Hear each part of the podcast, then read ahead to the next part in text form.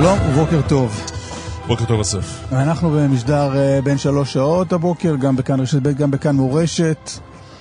בין uh, ההמתנה לכניסה קרקעית לבין uh, ההחזרה הלילה של שתי חטופות ישראליות על ידי חמאס, יוכבד ליפשיץ ונורית קופר, קופר שבו לישראל. Uh, על רקע ההגעה של uh, נשיא צרפת מקרון uh, אלינו על כל אלה ועוד ועדכונים uh, מהעורף. עם המשך הירי מרצועת עזה, על כל אלה נדבר בשלוש השעות הקרובות, שאותן עורך נדב רוזמן, מפיקים הדס סיוון ונדב רוזנצוויג, על הביצוע הטכני רמי פליקס. גילי כהן, כתבתנו המדינית, שלום, בוקר טוב. שלום, שלום. מה אנחנו יודעים על הרקע לשחרור של החטופות? זה למעשה המשך המאמץ uh, הקטרי-אמריקאי, וככל uh, שאנחנו מבינים, גם מצרי חידוש בפעילות הזו של שחרור uh, שתי החטופות, uh, יוכלת ונורית, כאשר אתמול כאשר הוא משחרר אותן. מאחורי הקלעים כבר מיום שבת, חמאס הודיע על כך שהוא רוצה לשחרר שתי חטופות, נקב בשמותיהן, אבל ישראל קרבת לקבלן, זו הייתה תעמולה חמאסית. Uh, היו מגעים בכל מיני דרגים, גם בין ישראל לקטאר, גם בין ישראל לגורמים נוספים סביב שחרורן. Uh, אני אזכיר שביום שישי גורם קטרי אמר לנו שהם ממשיכים לפעול כדי להביא לשחרורם של uh, בני ערובה מכל האזרחויות, כלומר לאו דווקא בעלי אזרחות זרה, וכך גם במקרה הזה של שתי החטופות. שלהן אזרחות ישראלית בלבד? למיטב ידיעתי כן, אני מודה שאני משאירה את זה בכוכבית כי ישראל הרשמית לא אומרת בדיוק אה, מה העניין, אבל למיטב ידיעתי יש להן אזרחות ישראלית.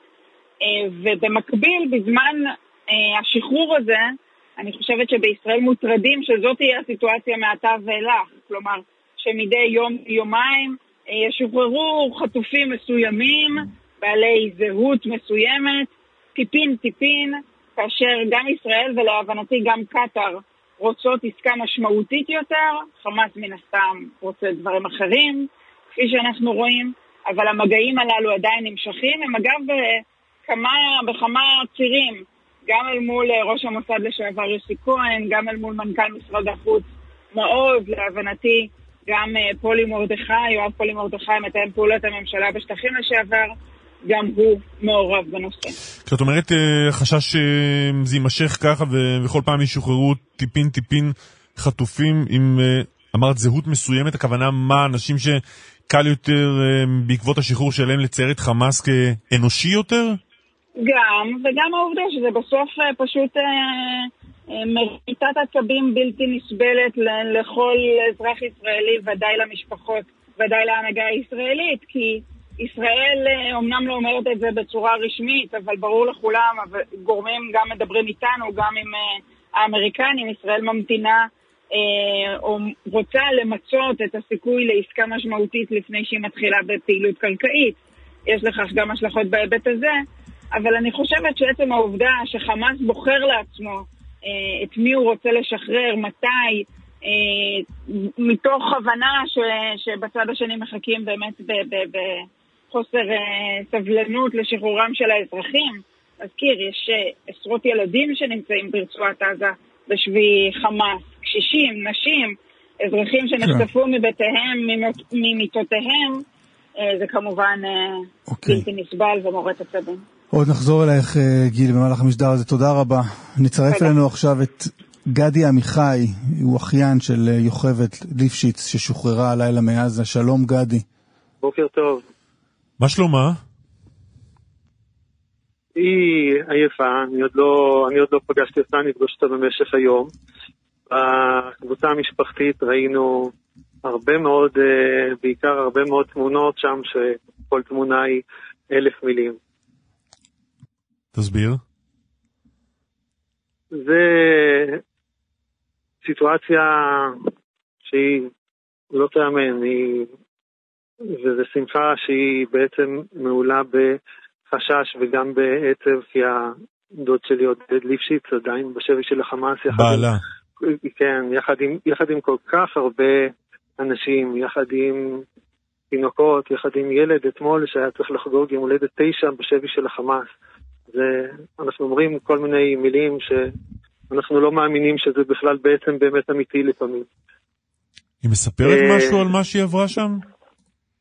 היא שם בעיקר אה, נחה, אני גם לא חושב שהיא כל כך יודעת כל דבר מה, איפה היא הייתה ומה עשתה וכל הדברים. איפה היא עכשיו? היא בבית חולים אה, איכילוב. באיכילוב. מי איתה? מי נמצא איתה? הבנים, נכדים, לדוד ולדודה שלי יש ארבעה ילדים, 11 נכדים ונינה אחת. אה, והם כולם, כולם, כולם היו אתמול בערב באיכילוב, וזה היה מרגש בצורה בלתי רגילה. ספר קצת עליה, על דודה שלך יוכבד. הדוד והדודה שלי הם ממקימי קיבוץ ניר עוז. הם נמצאים שם מגיל 17, והיא היא תמיד הדודה שלי, הדודה שתמיד תמיד הייתי בא אליה, הייתי בסדיר וגם במילואים, הייתי הרבה שנים באזור שם, ותמיד היינו, הייתי מבקר אותם, ואנחנו מבקרים גם הרבה עם הילדים. הדודה שלי היא הדודה, היא זאתי שתמיד מקבלת אותי, תמיד, תמיד, תמיד מקבלת בסבר פנים יפות, ואני חושב שגם מכל מיני תמונות וצילומים, אני חושב שזה עובר גם את התמונות ואת המסך, החום הזה, ואנשים כאלה שאתה יודע שהם מהדור הזה של הנפילים, שאתה בכלל לא חושב שבכלל הגיוני בכלל, הם כמו השמש, הירח והכוכבים, זה בכלל לא הגיוני בכלל שיקרה להם משהו, בטח לא משהו כזה. אה, גדי, תזכיר כן. לנו מה, מה אנחנו יודעים על, על אותו יום שלה ושלו, של בעלה, מה, מה קרה להם, מה, מה הנסיבות הספציפיות של החטיפה שלהם? אה, עודד ויוחקה הם גרים בניר עוז, בבית הכי קדמי. והמתקפה על קיבוץ ניר עוז הייתה הראשונה והייתה אדירה. אה, בשמונה וחצי אבא שלי וההורים שלי עוד, עוד דיברו איתם בטלפון. ודוד שלי, הוא, הוא לא, הוא אמר להם אפילו, הוא אמר, תשמעו, הוא אמר, יש הפגזה מאוד מאוד קשה מהבוקר, והוא אמר שהוא שומע יריות מנשק קל, אבל הוא, הוא לא חשש. הוא אמר, אה, תכף הצבא יבוא ובטוח יסדרו את זה. זאת אומרת, הם, ממש לא חששו. אחרי זה כבר אה, הם לא ענו, וככל הנראה הם אה, נלקחו. ואחרי זה ישר מאוד מאוד בסמוך שם. ואז הייתה שם כל הטרגדיה הנוראית הזאת של בכלל של קיבוץ ניר עוז. שבקיבוץ ניר עוז היום יש 80 חטופים, 25 נרצחים, ואחד מכל ארבע מתושבי הקיבוץ הוא בעצם חטוף או נרצח, והקיבוץ שם הוא בהרס אה, אדיר. אז אה, כן, זו שמחה מאוד מאוד גדולה, אבל זו שמחה שמעולה גם בעצב וגם בחשש, ובתקווה גדולה שאנחנו כמדינה, אנחנו חייבים, חייבים לעשות הכל הכל בשביל שאותם חטופים שעדיין נמצאים שם, שם בשבי של החמאס, שיחזרו אלינו ויחזרו אלינו מיד וכמה שיותר מהר. גדי, מתי אתם מבינים ש... שהיא בדרך לשחרור, שמדברים עליה?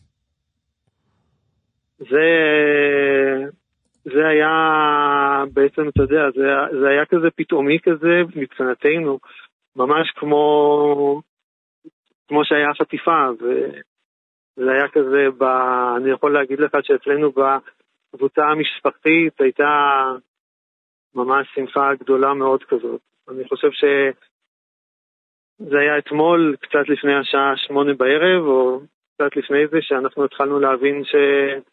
אה, שמשהו קורה, ואז העניינים התגלגלו להם ככה, כמו שכולנו יודעים וראינו.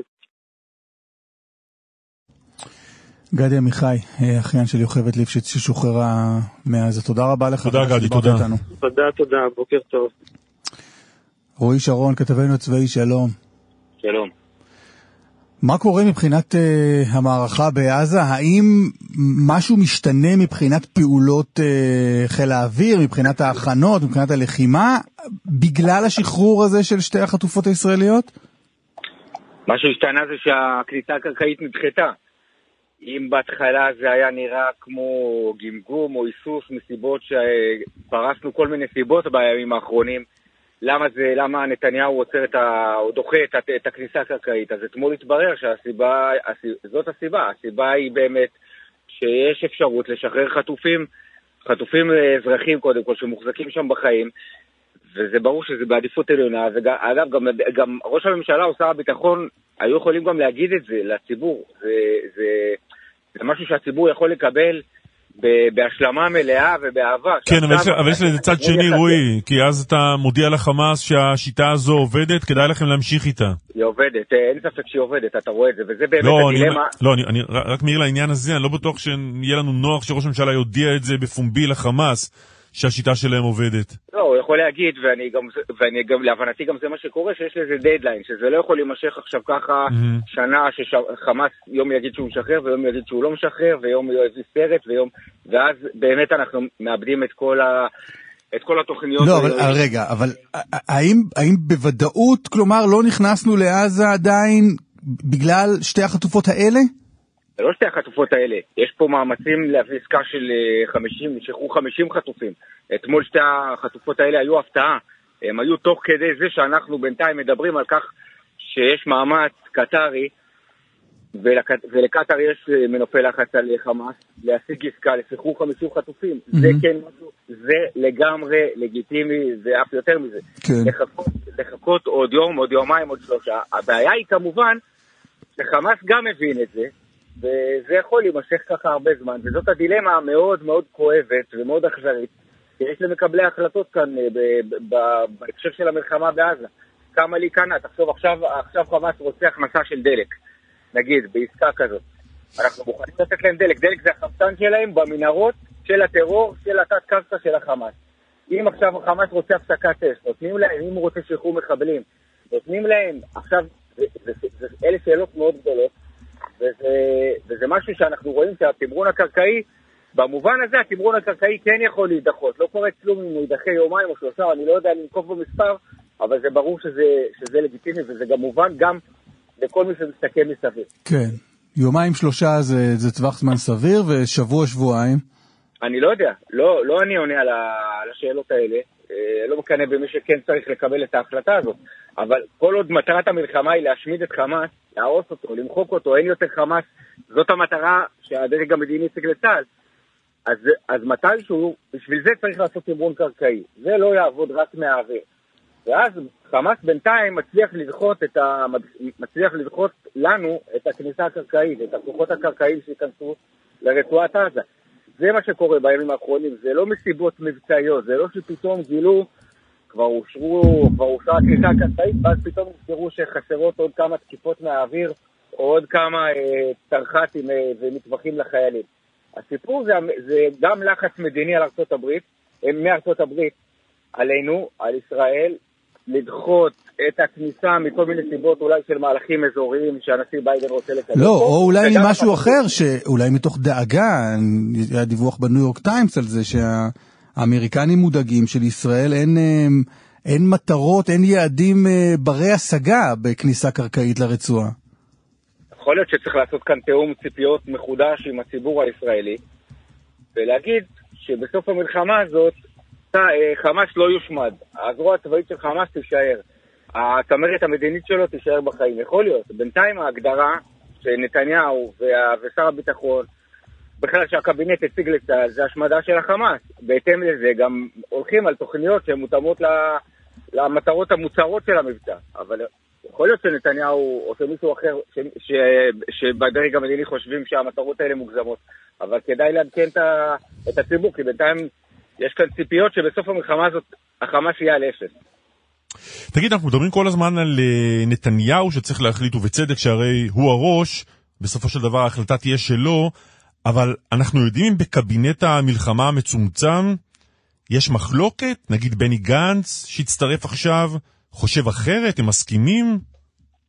למיטב ידיעתי גם, אה, גם, גם גדי איזנקוט וגם גנץ אה, מסכימים, כולם, ההחלטה לא להיכנס או לדחות את המבצע הקרקעי, החלטה שהתקבלה באחד האמשים האחרונים, הייתה פה אחד בקבינט, שכרגע כדאי לחכות. וזה באמת, זה שיקולים, זה לא שיקולים של צה"ל, כשאנחנו שומעים על הכאילו חילוקי דעות האלה, זה בסוף זה לא חילוקי דעות, כי אלה שיקולים מדיניים, הם לא שיקולים מבצעיים. הצבא אומר לדרג המדיני, אנחנו השלמנו את ההיערכות, אנחנו מוכנים. אוקיי, אבל הדרג המדיני, באמת השיקולים שלו יותר רחבים. רגע, לדרג המדיני באמת יש את, הלגיט, את הלגיטימציה להגיד לצה"ל, וזה גם התפקיד שלו, להגיד לצה"ל, עכשיו אתם מוכנים, אבל תחכו, כי הסיפור של החטופים, אפשר לשחרר פה עוד כמה ילדים, נשים, אזרחים שמוחזקים בחיים, וגם הנשיא ביידן, שארצות הברית היא כרגע שותפה מלאה של ישראל במערכה הזאת, הם רוצים שנחכה, אז אנחנו נחכה. וזה, אין סתירה, וזה גם לא חייב להיות שזה שנוי מאוד במחלוקת בין הדרג הצבאי לבין הדרג המדיני. רועי, תודה רבה. תודה. תודה. איתנו, איתנו תמי מורנו, שלום תמי. בוקר טוב, שלום. מה שלומך? איך את, תמי? אה, מקשיבה לדברים, ובאמת הדיון הוא דיון אה, מאתגר. צריך לקבל אה, החלטות, בעצם ולקחת בחשבון שמדובר באזרחים, מדובר בחיילים, מדובר ב... בעם ישראל. שעות קשות. כן, והבן שלך אה, חייל, מילואימניק, איתי, שנפל בזיקים אה, ביום החמישי של המערכה הזו. כן, כן. אני מצטרף לשורה הקודמת שלך, מהמקום האבל שלך, את, את, את מצליחה להסתכל גם מחוץ, אפרופו הדברים הקודמים שלך, על, על המערכה, על החלטות, על כן להיכנס, לא כן. להיכנס, כן? בטח. תראה, האבל האישי שלנו, קראנו לו חורבן בית המקדש הרביעי. אבל עם ישראל אה, חטף אה, סוג של חורבן בית מקדש שלישי, ואנחנו בתוך העם הזה, אנחנו לא יכולים לצאת מהעם. גם איתי הוא חלק מהעם הזה, ואנחנו ראינו פה אה, עורף מדהים, חזק, שעם המון תמיכה, עם המון קהילתיות, אכפתיות, מילים חמות, מנחמות. אה, ראיתי את הפנים של האימהות שהיו כאן. זה לא סיטואציה פשוטה להגיע לבית אבלים, שהוא בית אבלים שהילד נהרג במלחמה והילדים שלך נמצאים במלחמה. אה, ראיתי את החברים, אתמול בערב היו פה החברים של איתי שנלחמו איתו. אה, היה חשוב לי מאוד שכשהם יוצאים מפתח הבית שלנו, הם יהיו עם כוח, כי בכינו הרבה, היינו עצובים מאוד כולם. סיטואציה גם לא נתפסת. זו הפעם הראשונה שאת פוגשת אותם מאז אותו יום. לאחר, כן, מאז אותו יום. אה, זה באמת גם כן, שוב, סיטואציה מאוד קשה, להיכנס לבית של חבר שהם כל כך אהבו. הבית שלנו הוא גם בית מהבתים האלה שתמיד מארחים את כל החבר'ה.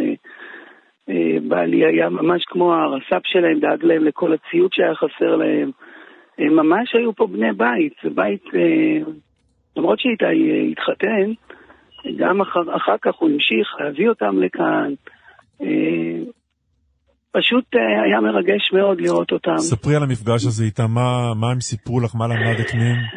קודם כל הם נכנסו עם הראש באדמה, לא יכולתי לראות את זה באופן אישי, כי מחכה לנו עוד הרבה. לי היה חשוב שהם יצאו מפה, כמו שאמרתי קודם, עם הראש למעלה, זה אחד. אה, הם חיבקו את כולנו, היה כאן גם אחד הפצועים.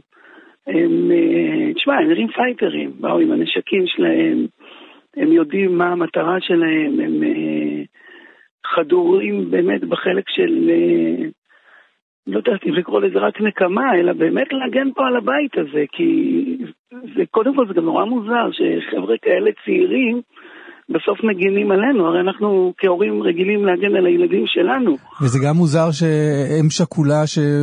שהיא נמצאת כרגע באבל מאוד מאוד גדול בחיים שלה, היא זו שמרימה את הרוח של כן, הלוחמים. כן, אבל תקשיב, גם יש מה, כאילו זה, חלק מהם גם לא דיברו כמה ימים, וההורים גם דיברו איתנו על זה.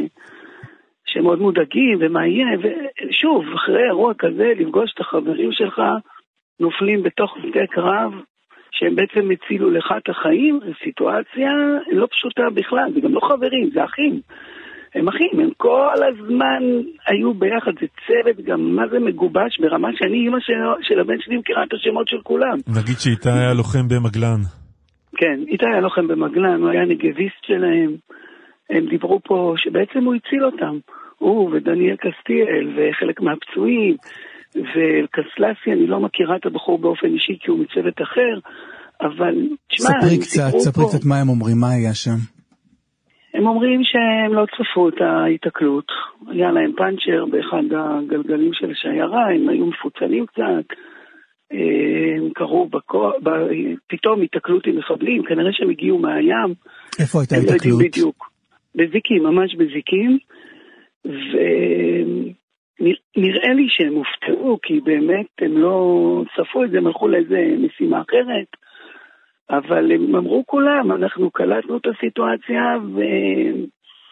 ומה שנקרא, הוצאנו את כל הנשקים, ירינו, עשינו כל מה שאפשר. הם, הם הרגו, הרגו שישה מחבלים לפי מה שהם סיפרו, מטווח מאוד מאוד מאוד קצר. הם סיפרו שליד איתי היה המון המון כדורים על הרצפה, מה שאומר שהנגב שלו לא הפסיק לעבוד. הם סיפרו גם שאחר כך עוד הם שמעו את הקולות של הנגב, מרוב שהנגב לא הפסיק לראות. זהו, בעצם החובש שהגיע אל איתי, מצא אותו עם דופק מאוד נמוך, עם פציעה באזור הפנים. האפודים הקרמיים שבעלי דאג להם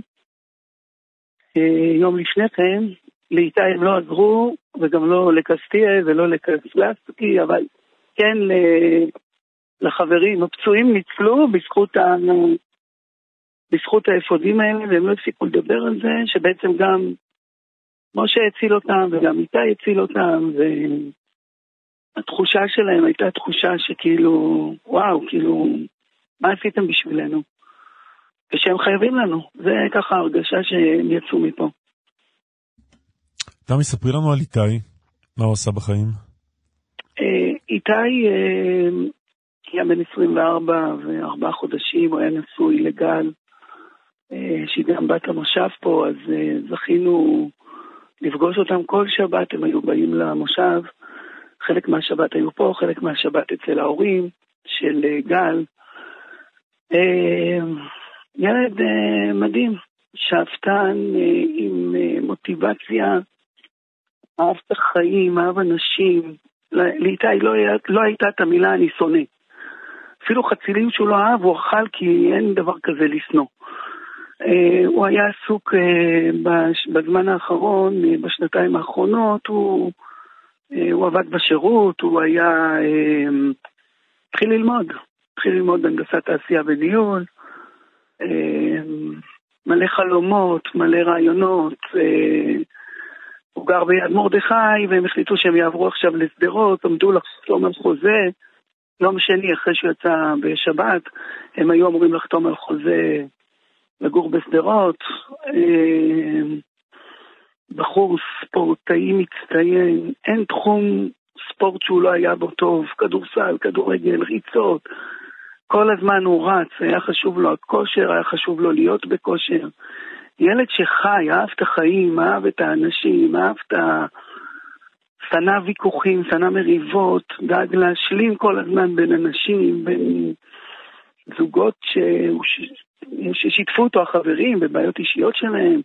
היה דיסקרטי, הוא לא סיפר את הדברים על האחרים, על עצמו הוא סיפר הכל אה, בקטע של אה, חלומות, רעיונות, הוא היה, כאילו, בעיניי זה אבדה לכולנו, כי באמת אה, בחור מדהים. כל אחד שנכנס לכאן לשבעה, אלפים של אנשים וחברים שלו, כולם אמרו את אותו הדבר. חבר הכי טוב שלנו, אה, רק עוזר לי כל הזמן, ושזו אבדה מאוד גדולה. משפחת מורנו זה אה, מותג של גבורה ושל לחימה בהוויה הישראלית, נדמה לי שאין ישראלי שלא מכיר את אה, של עמנואל, הדוד של איתי שנפל ב, כן. לבנון השנייה. כמה הסיפור של עמנואל היה משהו ש... שאיתי חי איתו או אותו? כן, איתי אה, ראה את עמנואל אה, מולו ופשוט הלך בדרכו. אה, עמנואל ואיתי זה לא אותו אדם, עמנואל, אני מכירה אותו גם קודם לכן, לפני שגדלתי עם עמנואל. היינו ביחד בכיתה, בבני עקיבא, הכרתי את עמנואל המון שנים, אדם מדהים, שוב, אני בטח כולם מכירים ויודעים, איש צללים מטורף. זאת אומרת, אה, אין פה בכלל עבד כמו על עצמו, על המידות, על האחריות, על האחר, על כל דבר, בצורה פשוט אה, מעוררת השראה. אה, איתי ראה את הדרך הזאת הרבה מאוד פעמים, הוא הזכיר את עמנואל פה בבית, גם בזמן השירות, גם לפני השירות.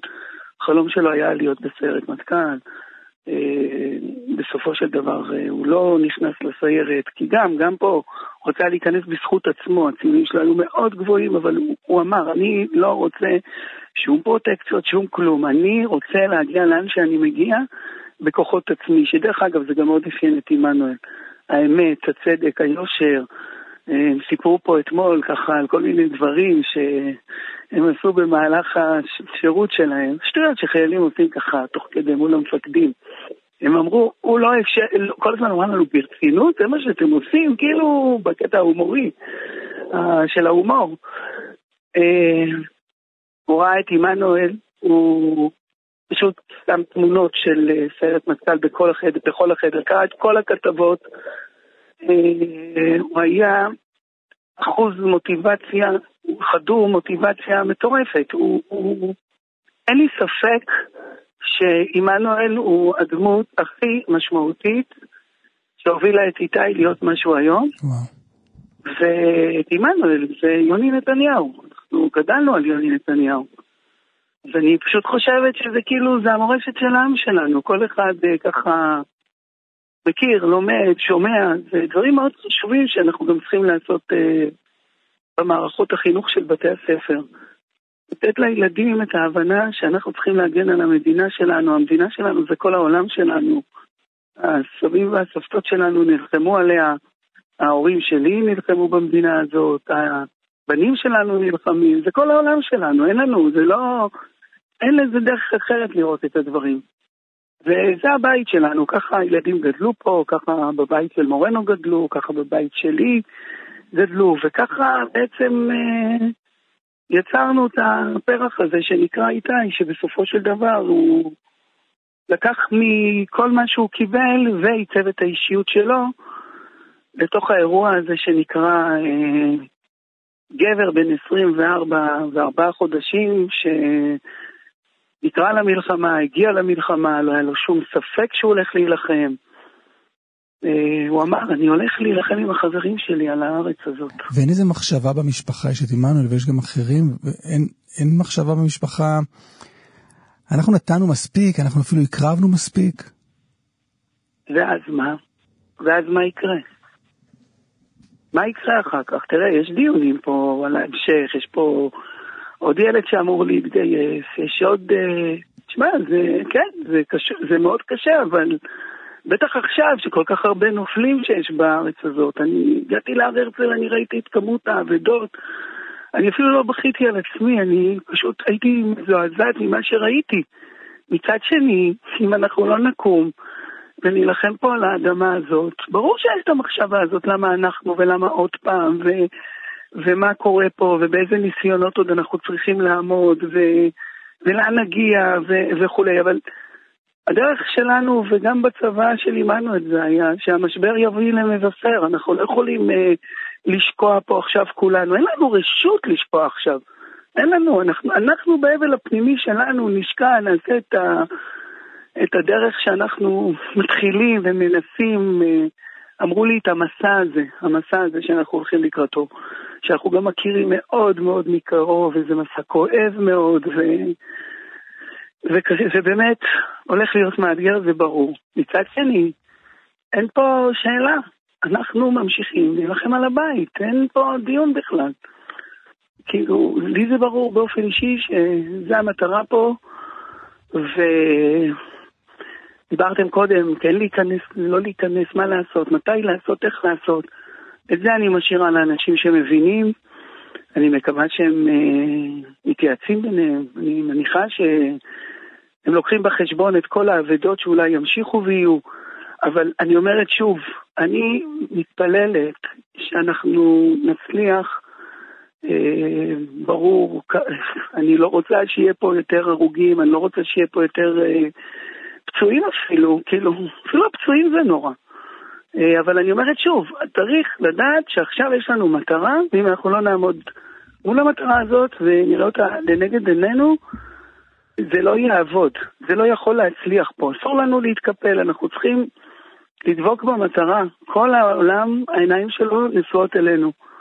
ואנחנו פעם אחת ולתמיד צריכים להסביר שאנחנו אומנם הומניים, מוסריים, הכל, אבל יש לנו גם אה, אחריות על הילדים שלנו ועל המדינה הזאת.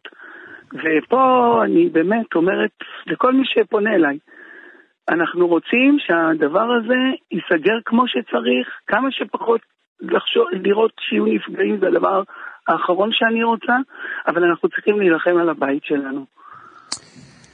תודה רבה, תמי מורנו. תודה. תודה, תודה רבה. תודה שדיברת איתנו. תודה.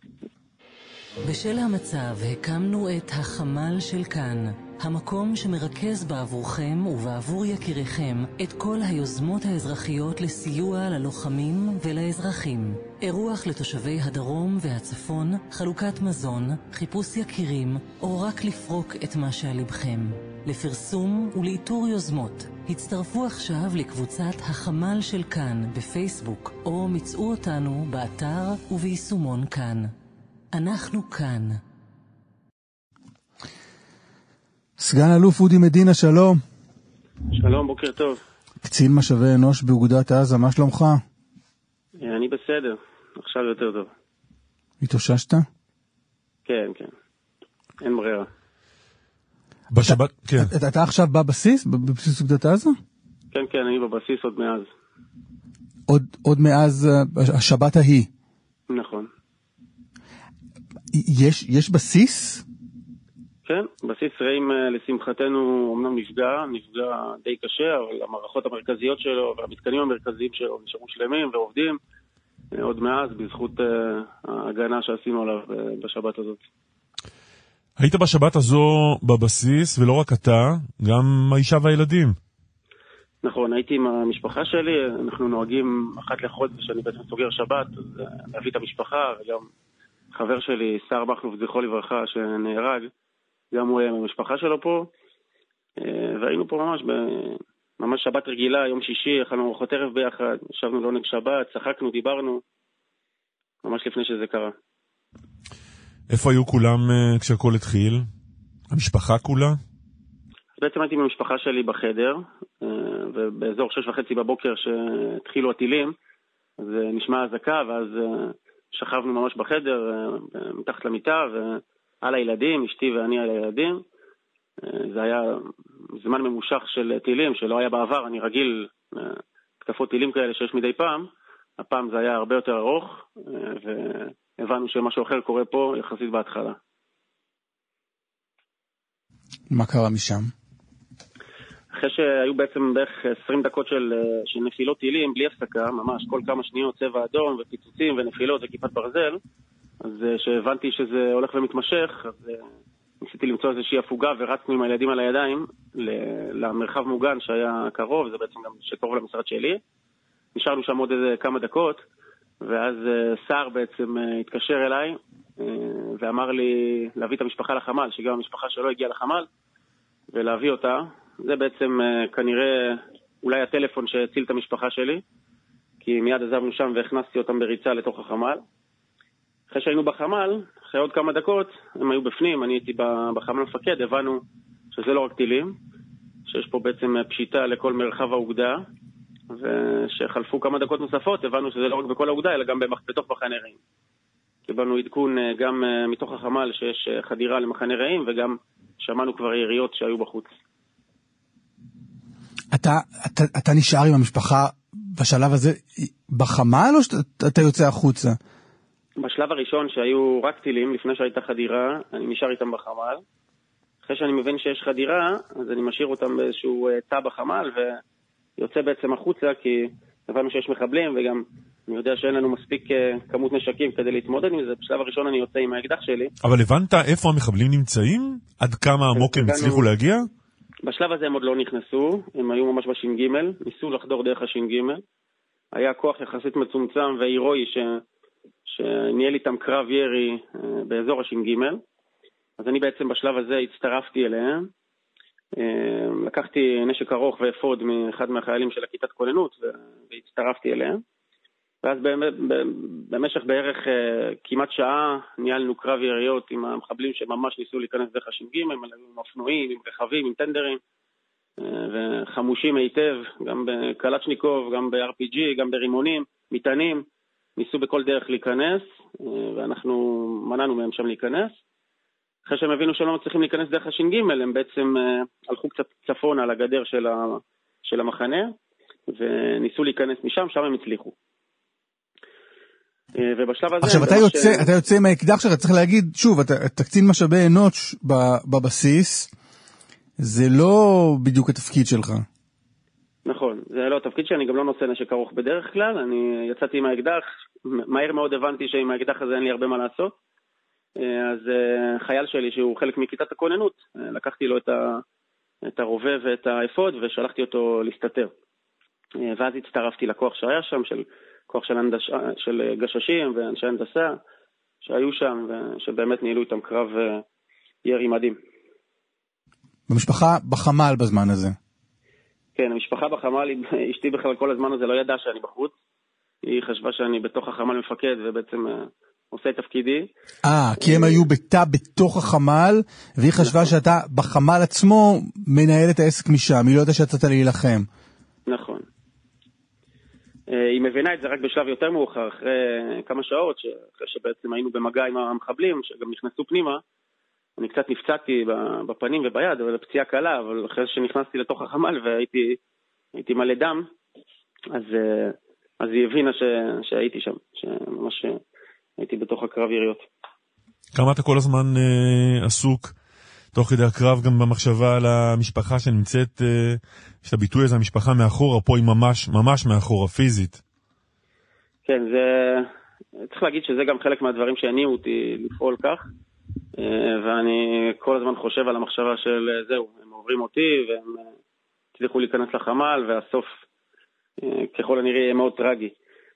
אני שמח מצד אחד שהצלחנו לבלום אותם, מצד שני איבדנו פה חברים מאוד יקרים. הצלחתם לבלום כי תיארת שבלמתם אותם בש"ג ואז הם מגיעים צפונה מהגדר.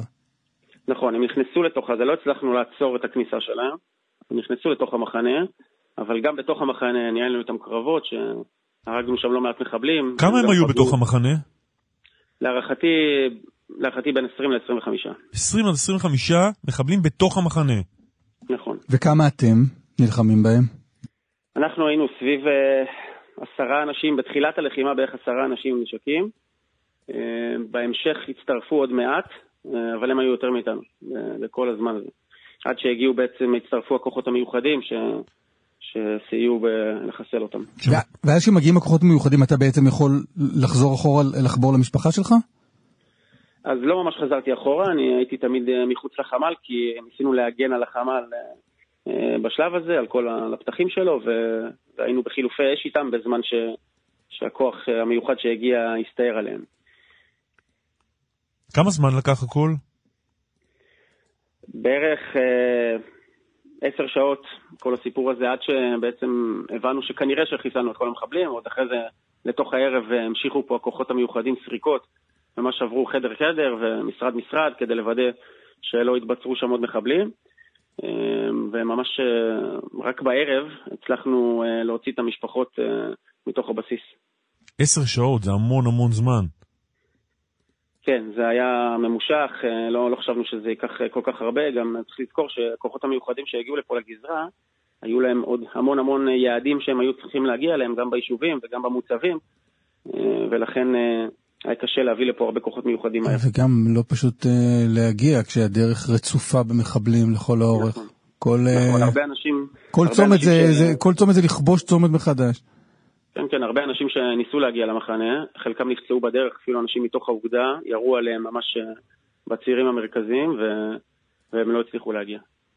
מתי, באיזה שלב המשפחה מחולצת הביתה? אז רק אל תוך הערב, סליחה, משהו כמו שמונה וחצי, תשע בערב, הצלחנו להוציא אותם, היה מסוק שהוריד לוחמים אה, בגזרה, אז אה, בדרך חזרה, מה שנקרא, אז הצלחנו אה, לשים את המשפחות, זה גם את המשפחה שלי, גם את המשפחה של שר, זכרו לברכה, וילדה של קצין נוסף שהייתה איתו במהלך השבת, אז הבאנו אותה ממש בצורה מאובטחת למסוק, וזה זה השלב שבו קצת יותר נרגעתי אחרי שהם המריאו מפה. בני כמה ילדים? אה, הגדול שלי בן 12, ילדה אמצעית בת 9 והקטנה בת 5. מה, מה נשאר להם מהאירוע הזה? אז uh, הייתה להם חוויה קשה, בעיקר uh, לירי, הילדה האמצעית שלי, לקחה את זה קצת יותר קשה. עכשיו הם uh, ממש, uh, שנקרא, צמודים לאימא שלהם ונמצאים איתה וישנים איתה, וקצת קשה להם גם uh, מאוד רגשית. אשתי לקחה אותם לטיפולים, ואנחנו באמת עושים uh, מעקב על זה כמה שאפשר, וגם גם אני וגם היא ממליצים לכל מי שעבר את החוויה הזאת uh, לטפל בזה, וגורמים מקצועיים, זה נורא חשוב. בהחלט. אתה, אתה לא חזרת הביתה מאז, אתה אומר. לא, אני לא חזרתי. כלומר. סיימת את אני- האירוע, סיימת את האירוע, סיימת אה, אה, לטפל במחבלים ונשארת בבסיס עד עכשיו. נכון, נכון. בעצם ביום שבת הזה לא כל כך עשיתי תפקידי, כי אה, נאלצתי אה, לעסוק בלחימה. אה, אתה אומר הצטברה לך, בתפקיד- הצטברה לך עבודה בזמן שהרגת מחבלים.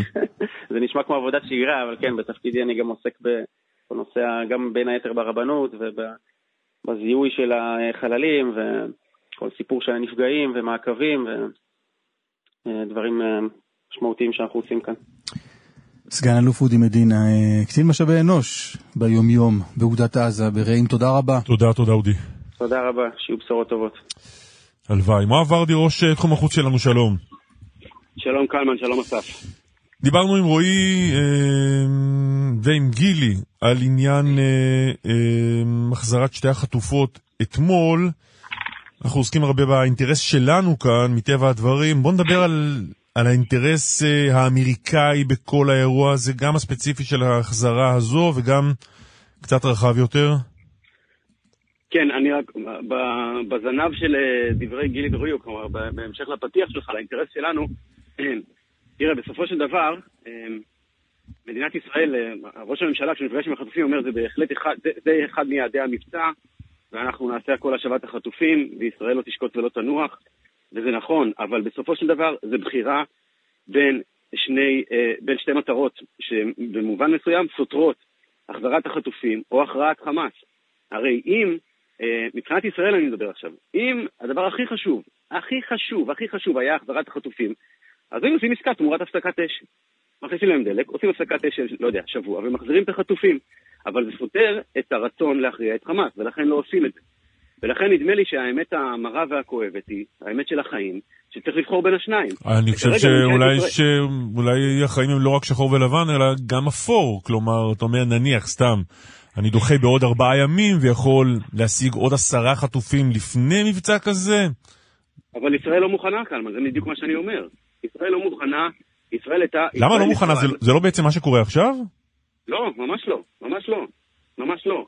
חמאס שחרר את השתיים האמריקאיות ביום שישי כנראה בגלל, שוב, זה מחווה של רצון טוב לאמריקנים וכולי. השתיים, אה, שתי אה, האזרחיות, אה, יוכבד ליפשיץ ונורית יצחק קופר, ששוחררו אתמול, שוחררו ככל שאנחנו מבינים, בגלל אה, שמצבם הרפואי לא טוב, הם לא נשים צעירות, וחמאס כנראה לא רוצה שיפול על ראשו שבגלל מצבם בשבי, אה, מצבם יידרדר אה, עוד יותר, אולי אפילו חלילה אה, שהם היו... כן, הם מוכנים לקחת אחריות. רק על רצח ושחיטה של אז, אה, אז אזרחים נכון, ב- צעירים.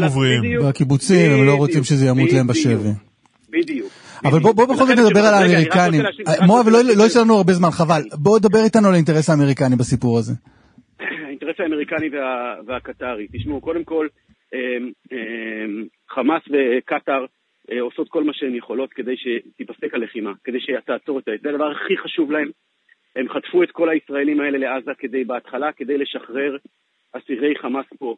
וברגע שהם הבינו שישראל הולכת עכשיו פשוט לגמור את חמאס, פשוט ישראל לא מוכנה יותר שיישאר חמאס, הם שכחו מעניין האסירים שלהם פה והם רוצים רק הפסקת אש וכל דבר שיכול לעצור את הלחימה. עכשיו פה נכנסים האמריקנים. האמריקנים אה, נמצאים גם כן בצוות הזה.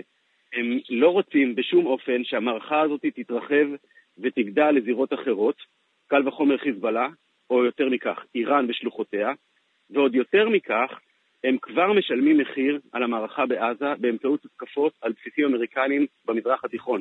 היו התקפות כטב"מים קטלניות על בסיסים שלהם באטאנף בדרום סוריה, בבסיסים שלהם בעיראק, באזור ארביל אה, וצפון, אה, וצפון עיראק, בחבל הכורדי, ששם הם יושבים, והם כבר מתחילים לספוג את הפגיעות האלה שהן כתוצאה ישירה מהאימוץ פה. אז מה הם רוצים הם... שיקרה? מה שהם רוצים שיקרה, שהמערכה תהיה קצרה ככל הניתן. הם מגבים את ישראל, הם מבינים, הם מבינים את האינטרס שלנו, הם מבינים שישראל לא יכולה להסכים להמשך הישארות יש לנו ויכוח איתם על השאלה אם להיכנס קרקעית או לא? הם אומרים לא? לא, הם לא אומרים לא. מה שהם אומרים, עד כמה שאנחנו מבינים, והם אומרים את זה ב... בשלושת אלפים דרכים שונות, כולל בתקשורת אגב, הם מפעילים לחץ גם ציבורי. הם אומרים, חברים, אנחנו רוצים להבין מה בדיוק אתם הולכים לעשות, איך אתם הולכים לעשות את זה, ומה האנד גיים, מה, מה, מה התוצאה שאתם מקבלים. אבל זה נושא קצת אחר, כלומר, זה נושא קצת אחר, זה לא רק בוא, בוא נימנע ממערכה כוללת, אומרים סבבה, בסדר, שתהיה מערכה כוללת, אבל בוא רגע ננסה להבין, לראות שאתם יודעים מה אתם עושים, שזה גם חלק מהדיווח בניו יורק טיימס שציטטנו נכון, קודם, שאומרים, נכון. חברים, מה היעדים שלכם שם עם הכניסה לעזה? איזה מין דאגה כזאת למערכה כן. הזאת, ולאו דווקא לאיזה אינטרס נכון, גלובלי לא, אזורי. אבל... לא, לא, לא, אבל זה משולב. אם המטרה שלהם היא, בגלל, בגלל החשש שלהם מהתרחבות המערכה ופגיעה באינטרסים שלהם במזרח התיכון, המטרה שלהם שהמערכה בעזה תהיה קצרה ככל הניתן וממוקדת. אז הם אומרים, אנחנו רוצים להבין איך אתם הולכים לעשות את מה שאתם רוצים לעשות מבלי שזה להיכנס עכשיו לשנה אה, לחימה מבית לבית ושקיעה בבוץ העזתי. הם שלחו לפה שלושה גנרלים, שלושה כוכבים, עם ניסיון אה, מפלוג'ה ובעיקר מהקרב על מוסול. בשביל לנסות להבין מאיתנו איך אנחנו הולכים לעשות את זה, כמה זמן זה אמור לקחת, איך אנחנו אמורים להגשים את היעדים המדיניים שלנו באמצעים הצבאיים האלה, ומה קורה ביום שאחרי. אה, שר ההגנה אוסטין, אה, שהוא ראש, ראש החטא האמריקני בעניין הזה בדיאלוג הביטחוני-צבאי, נשאל בתקשורת האמריקנית על העניין הזה, והוא אמר, תשמע, הוא, הוא היה מפקד צנטקום, פיקוד המרכז האמריקני בקרב על מוסקו. הוא אמר, תשמע, שם זה לקח לנו תשעה חודשים. בעזה זה יהיה מסובך יותר ממוסול, כי במוסול לא היה רשת של מנהרות תת-קרקעיות שהכינו לנו מראש. וזאת הדאגה שלהם. הם אומרים, רגע, אם מוסול לקח לנו תשעה חודשים, מה הולך לקרות לכם שם עכשיו עם המנהרות האלה? עכשיו, אני לא אומר שהאמריקאים צודקים, אני לא, אני לא, אני מנסה לתאר מצב של הלחץ שבו ישראל נמצאת. אוקיי, אם הוא היה פשוט נגמר לנו הזמן, אז נודה לך, תודה. סיימנו כאן את השעה הראשונה מבין uh, שלוש. נחזור עוד מעט.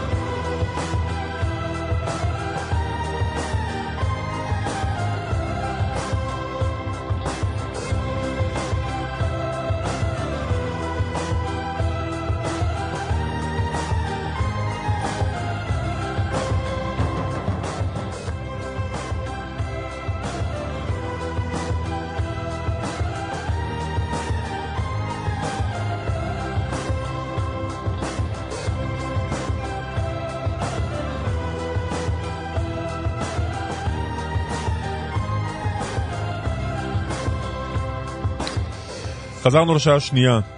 נכון. מבין שלוש. אתה מקפיד להגיד מבין שלוש. מזכיר לעצמי כל הזמן. אה, שלא תקום ותלך בעשר פתאום, מתוך. הרגל. מאין באנו, לאן אנחנו הולכים, ומתי. נדב רוזמן עורך, הדס סיוון ונדב רוזנצוויג מפיקים, רמי פליקס ויוסי תנור לביצוע טכני. הבוקר אנחנו גם בכאן רשת ב' וגם בכאן מורשת. אמ, טוב, אנחנו אמ, במרכז החדשות הבוקר, ההחזרה אמש, הלילה, של אה, יוכבד ליפשיץ ונורית קופר, אה, חברות ניר עוז, אה, היו בשבי חמאס והוחזרו על ידי חמאס הלילה. ננסה להבין אולי קצת מה עומד מאחורי ההחלטה הזאת של חמאס לשחרר שתי חטופות. למה דווקא שתיים? למה דווקא אלה? מה... מה ההיגיון המניע? ויש להניח שיש איזשהו היגיון מניע. לא תמיד אנחנו מבינים אותו, אבל מישהו בצד השני חושב משהו. נכון? לא יודע. כן? אני אומר לך, אני לא יודע. לא, אני משוכנע שיש שם איזושהי כוונה בצד השני, לא תמיד אנחנו יודעים לקרוא אותה היטב, אבל מישהו שעושה כוון- משהו מתכוון לזה. האם יש כוונה ארגונית? האם יש כוונה מקומית של יוזמה של... אני לא יודע, אני... מה אנחנו מבינים? בוא נשאל את דוקטור מיכאל מילשטיין. מיכאל, שלום. שלום, בוקר טוב. קלמן ראש. הפורום ללימודים פלסטינים במרכז דיין באוניברסיטת תל אביב וחוקר בכיר במכון למדיניות ואסטרטגיה באוניברסיטת רייכמן. ניהלנו שיחה דומה שלשום, אחרי השחרור הראשון של השתיים הראשונות, נכון. ואנחנו חוזרים שוב עם אותן שאלות. אתה יודע להסביר מה חושב מי ששחרר אותן אתמול? אז תראה, קודם כל אני מתכתב עם התהייה שלך ושל אסף אה, לפני שתי דקות, האם יש כאן איזה היגיון מנחה, ואולי יש כאן היגיון שאנחנו פשוט לא מצליחים לפענח עד הסוף. זה מזכיר לי, סליחה על ההשוואה, זה מזכיר לי משחק שהיינו משחקים בתנועת הנוער. אתה אומר רצף של פריטים, ואז החבר צריך לנחש מהו הפריט הבא.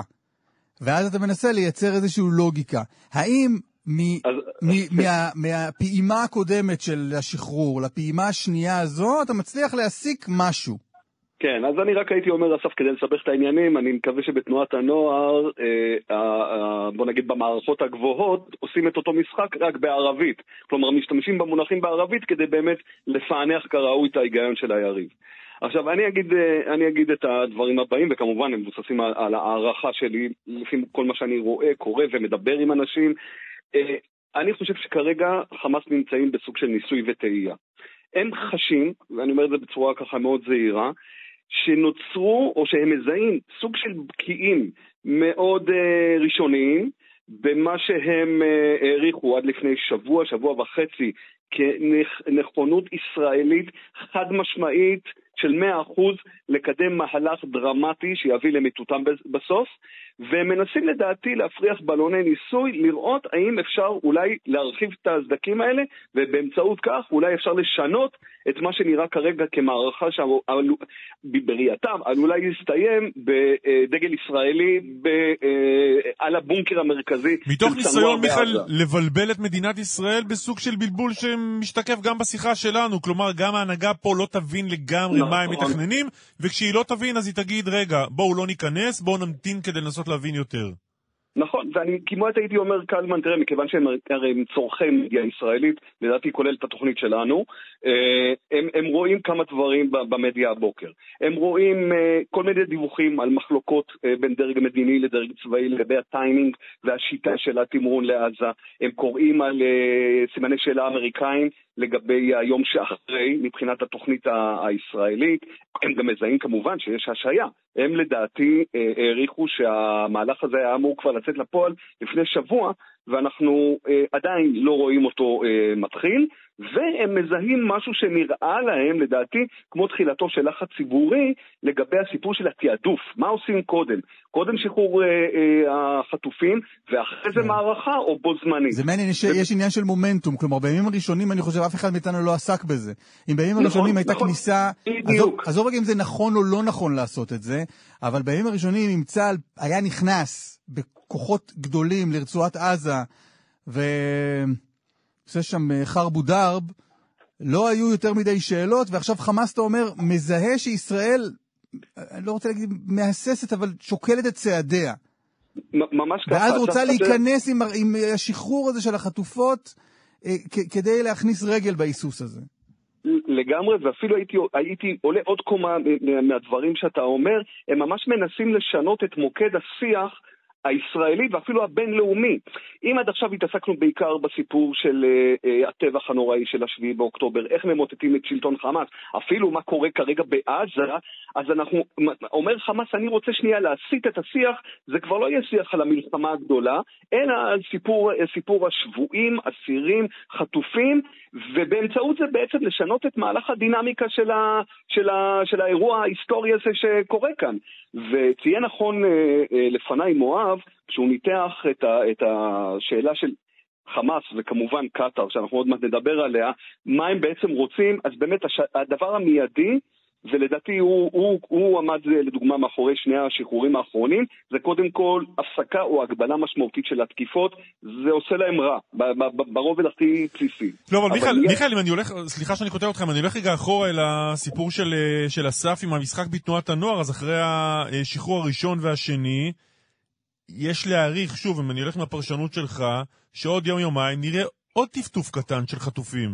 ואולי אפילו פחות. אולי אפילו פחות, אולי אפילו זה יהיה טפטוף הפעם בהיקפים יותר גבוהים, מתוך רצון באמת לפתות אה, גם את הממשל האמריקאי, שכמובן יש לו הרבה מאוד משקל על ההתנהלות האסטרטגית של ישראל, כמובן גם על הציבורית, הציבורית הישראלית, ובכלל על כל אה, דעת הקהל העולמית. אני, אני עוד פעם חושב שחמאס בדרכו המניפולטיבית, הצינית, ינסה כמה שיותר אה, הייתי אומר, ללכת על דיוקנאות של אה, חטופים תמימים וחסרי מעורבות לגמרי, בדיוק כמו אלה ששוחררו בארבעה, אה, בארבעה ימים האחרונים, כדי לחדד את אותה דילמה. אז לא יותר סביר לשחרר ילדים? הם מחזיקים ילדים קטנים. נכון, ממש. נכון, נכון. Uh, אתה עכשיו באמת, uh, אסף, שיפדת אותי על קרני דילמה שאני אני, אני באמת לא... לא חס וחלילה, לא, חס וחלילה, אתה האחרון שאני רוצה, אני לא רוצה לשפט אף אחד, בטח לא אותך.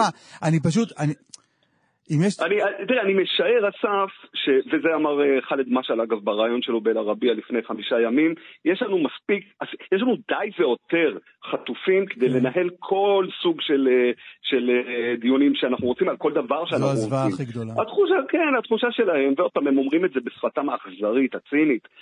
מבחינתנו זה, זה, זה, זה, זה לא מחיר על כלום. זה אפילו בלון ניסוי חביב, וגם, אתה יודע, אני מסתכל באתרי חמאס על הבוקר, הם משבחים את האנושיות שהפגינו אנשי אל-קסאם, גם בטיפול, גם בשחרור, גם בכלל ב, ב, ביחס כלפי, כלפי החטופים. כלומר, יש כאן גם איזה ניסיון לעשות PR על כל, ה, על כל הנושא הזה. השאלה הגדולה כאן, באמת, האם הם יצליחו באמת להתחיל, אה, אני לא רוצה להגיד אה, אה, להגביל, אבל להתחיל להשפיע על, על התכנונים הישראלים, שאני מקווה אגב מאוד, אני אומר באופן אישי, שלא ישתנו בעקבות, בעקבות דברים כאלה דרמטיים. כמה חשוב עליהם ה-PR הזה שאתה מדבר עליו? כי דיברנו על זה שלשום, על השאלה כמה... כמה חשוב לחמאס להיראות יפה, כי לכאורה זה ברור שמה שהם עשו בשבת ההיא מלמד שלא אכפת להם. אי אפשר לראות נכון. יפה כשעושים מה שהם עשו שם. מצד שני, נכון. כשהם משחררים את מי שהם משחררים, וראינו אתמול איזה לחיצת יד של אה, מי שמשוחררת משם עם איש החמאס שמשחרר אותה, שזה תמונות שוודאי עושות להם טוב או במשהו, אז זה חשוב להם? אז, אז תראה, הם נבהלו אנחנו... קצת מכמה רע הם נראים? אה, קודם כל, אני חושב שקצת, כמובן, עוד פעם, אנחנו חוזרים לדיון שעשינו אה, לפני כמה ימים. נכון. שום דבר מוסרי, כלומר, שום דבר לא התערער בעולם המוסר שלהם, באמת יש כאן עניינים של רווח והפסד, אבל לכאן עכשיו אנחנו צריכים להכניס עוד קלף לשיח, והוא קטאר. הסיפור זה לא רק, אה, לא רק מה חמאס רוצה, חושב, מבין על תדמיתו, אלא גם מה סנדק, קטאר, אה, מבין לגבי ההתנהלות, וכאן קטאר לדעתי רואה שני דברים. אחד, לא כל כך טוב שהדימוי של בן חסותה, בפועל, בן חסותה, חמאס, אה, מקבל אה, החתמה כל כך משמעותית. אה, אגב, אני מזכיר כאן, לדוגמה, שבימי המונדיאל, בקטאר, בדצמבר 2022, הם פשוט ביקשו מהנהגת חמאס להתפנות מה, מהעיר, מדוחה, אה, כדי שלא בכוונה אה, זה, זה יפגע ב image שלהם. ועכשיו זה בסדר לדעתי... שהם יהיו שם? אה, עכשיו זה כן בסדר, מפני שכל העולם הערבי והמוסלמי וחלקים לא מבוטלים במערב ממש מצדדים במלחמה בעזה, ולכן, אה, אני מתכוון בצד הפלסטיני במלחמה בעזה, ולכן אין בעיה, זה, זה הנהגה לוחמת. אה, והדבר השני, קטאר, בדרכה הכמעט, אה, הייתי אומר, דפוסי בורר בעולם התחתון, מרגישה שמכל האוסף הלימונים המטורף הזה, היא ממש מצליחה ליצור לימונדה. היא ממצבת את עצמה כסוג של מתווך, למרות שהיא מזוהה לחלוטין עם חמאס ועושה לנו נזקים מטורפים בהיבט, של, בהיבט התקשורתי והמדיני, בעיקר באמצעות אל-ג'זירה, אבל היא עכשיו כאילו ממצבת את עצמה כגורם נכסי, גורם טוב. ולכן אני חושב שמה שקורה כאן זה לא רק אה, אה, חשיבה של חמאס, אלא הרבה מאוד הזרקה של, אה, של תובנות, או של הכוונה אפילו, אסטרטגיות של קטאר בכל הסיפור הזה.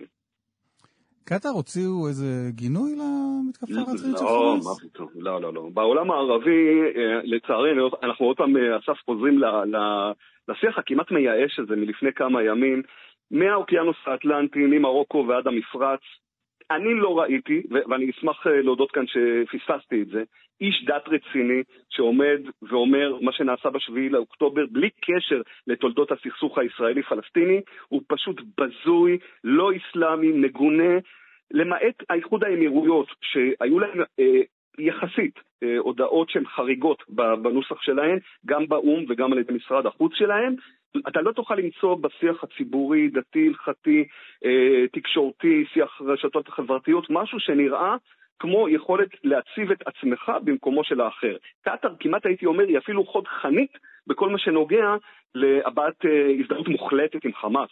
כמעט כל יום יש לנו אה, אירועי הזדהות בדוחה, בבירה, עם אה, חמאס, יש כמו אל-ג'זירה מגויסת לגמרי לטובת הנרטיב החמאסי, וכמו שאנחנו יודעים, הנהגת חמאס ברגעים אלה שאנחנו מדברים, את הניהול האסטרטגי של המערכה, היא מקיימת מדוחה. ככה שאנחנו לא, לא ניצבים כאן עם גורם שהוא איכשהו ביניים.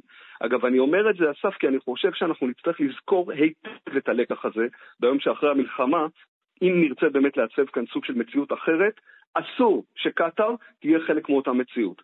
קטאר חייבת לעוף ממגרש אה, המשחקים העזתי והפלסטיני, היא גורם שיצר יותר דברים שליליים והיה חלק מההונאה הגדולה ומהשלום הכלכלי מאשר אה, עזר כאן לעיצוב העסק. וצריך אולי להתחיל לחשוב על גורמים אחרים. ש... אה, אז, אז, אז גם אנחנו צריכים לעוף מכל העיסוק בנושא הזה. אנחנו גם היינו חלק משמעותי מהשלום הכלכלי, ובטח מהכנסת הכסף הקטרי לעזה. חד משמעית, תראה, קודם כל, אני, אני, אני, זאת הערכה שלי, שמה שהיה הוא הפעם באמת לא מה שיהיה, אה, זה לא כמו אחרי שומר החומות. אני חושב שהורדת השלטרים אה, ב- ביום ראשון מיד שאחרי הטבח, היא הורדת השלטרים להרבה זמן. אני מתכוון גם חשמל, גם מים, גם אה, מעברים ופועלים, ומכיוון שאנחנו לא נמשיך עם המשחק הזה של שלום כלכלי, בטח לא כל, כל עוד חמאס נמצא שם, אין שום טעם להמשיך להכניס את הקטרים. אבל הקטרים עכשיו. אתה אומר, ב- אתה אומר זה היום שאחרי, זה מה שמכנים, נכון. בשש אחרי המלחמה. נכון. עכשיו אתה אומר הקטרים אבל עמוק עמוק בעסק הזה. לגמרי, כי הם מבינים בדיוק את הדילמה שאני ואתה דיברנו עליה. הם מבינים כמה... אה, כתמים יש להם על החולצה, והם מנסים כבר עכשיו לבנות את הנכסיות שלהם ליום שאחרי. אני אומר, אחרי שאנחנו נגמור את הסיפור, גם של המלחמה, וכמובן גם של העניין הכואב הזה של החטופים, אנחנו צריכים לעשות ריסטארט uh, מוחלט. אחרי, כרגע הם מנסים להיראות נכסיים. אנחנו צריכים להבין שהגורם הזה חייב לצאת מהמשחק. הוא, הוא מלכתחילה נכנס כשליבו נטוע עמוק ב, ב, בעולם חמאס, ואנחנו לא יכולים להמשיך ולהאמין שאם הוא יתחיל להזרים עכשיו כסף לשיקום עזה הרוסה כרגע, ביום שאחרי, הוא ייצב אותה. אגב, כל המלחמה הזאת, הוא בעצם איבד מיליארדים של דולרים שהוא השקיע בעשור וחצי האחרונים. כל השכונות אגב שראינו, שכונות הזהרה ושכונות אחרות בעזה, זה כסף קטרי. אז מבחינתו אין שום בעיה אה, להפסיד את הכספים האלה כל עוד הוא ימשיך בלכאורה השפעה אסטרטגית אה, על עזה ועל חמאס, ואני חושב שהגיע הזמן לשים פשוט סוף למשחק הזה. קטאר לא יכולה להמשיך להצטער בדימוי הישראלי כאיזה גורם ביניים שהוא כן, הוא, הוא בעייתי, אבל הוא גם תורם. Okay. אוקיי. צריך פשוט אה, לשים קץ לנושא. הדוקטור מיכאל מילשטיין, תודה רבה על השיחה הזאת. תודה, תודה מיכאל. תודה לכם, להתראות. נטע היימן, שלום. שלום. אימא שלך אה, דיצה, בת 84, מניר עוז, אה, היא אחת החטופות שנמצאת אה, בשבי החמאס. מה אנחנו יודעים על מצבה? אנחנו יודעים שהיא נלקחה במצב טוב. כלומר, יש סרטון שמראים שהיא עולה לאוטו, היא לא נראית פצועה, היא הולכת על הרגליים. מעבר לזה אנחנו לא יודעים כלום. צה"ל, מערכת הביטחון, אה, עדכנו אתכם במשהו נוסף, או שזהו, זה, זה כל לא מה ש... לא עדכנו אותנו במשהו נוסף, הם אה, יודע, קיבלו את המידע מהסרטון שאנחנו ראינו עוד לפני שהם הגיעו אלינו, אה, שום עדכון נוסף. כשאת רואה את השחרור של אתמול, של... אה, מה, הן חברות שלה, אני מניח, נכון? הן חברות קיבוץ, הם ההורים של, כאילו, הם, הם חלק מנוף ילדותי. אנחנו, אני באופן אישי שמחה בשביל המשפחות ש, שקיבלו את אימא שלהם בחזרה. אבל אין ספק שזה עושה גם קצת קווץ' בלב למה הן ולא היא, ונראה לי שתי תחושות לגיטימיות. אה, אני בהחלט שמחה, גם כתבתי למשפחות, אני מכירה את המשפחות. אה, אה, קווצ'קי, את אומרת... כל אחד שחוזר, זה, אין ספק שזה סוג של הקלה. קווצ'קי, את אומרת, אם הגיל כאן הוא, הוא היה פקטור, אז אימא שלי היא חברה מאותו גיל. אימא שלי יותר מבוגרת מאחת מה, מהחטופות, אבל זה באמת עניינים אה, שהם קטנוניים, אנחנו לא יודעים למה הן שוחררו ואחרות לא. אה, זה לא העניין פה. העניין פה הוא מה מדינת ישראל עושה בשביל לשחרר, ונראה כרגע ששני השחרורים שהיו לא קשורים למעשים של מדינת ישראל, ואדון גל הירש רק אה, אה, מחפש אה, תמונות ניצחון, ולפי מיטב הבנתי הוא גם לא הבן אדם עם הכישורים המתאימים. יש אנשים שיש להם כישורים יותר מתאימים, והוא נבחר מסיבות פוליטיות, וחבל, חבל שככה המדינה שלנו ממשיכה להתנהל גם אחרי המחדל של השביעי באוקטובר. נטע, ספרי קצת עוד על נסיבות החטיפה, מה את יודעת על אה, מה שעבר על אימא שלך? אנחנו לא יודעים, אנחנו יודעים שהיא הייתה בממ"ד, לכאורה נעולה כי הממ"דים לא, לא, לא ננעלים. עוד מחדל שיצטרכו להתעסק איתו. אמ, ובסביבות 10 בבוקר איבדנו את הקשר. אה, מה היו, השיחות, כך... מה היו השיחות האחרונות עד 10 בבוקר? אם את מעולה, את בממ"ד כן, את מעולה כן. זה, זה בערך מה שהיה. לא, היא לא סיפרה לנו שהיא מבינה שמתרחש משהו אחר בחוץ, אה, לפחות לא לי. אה, בסביבות עשר אף אחד מאיתנו, מהילדים כבר לא הצליח ליצור איתה קשר, כמה דקות לעשר היה הקשר האחרון. אה, מאוחר יותר ענו לטלפון שלה מהחמאס,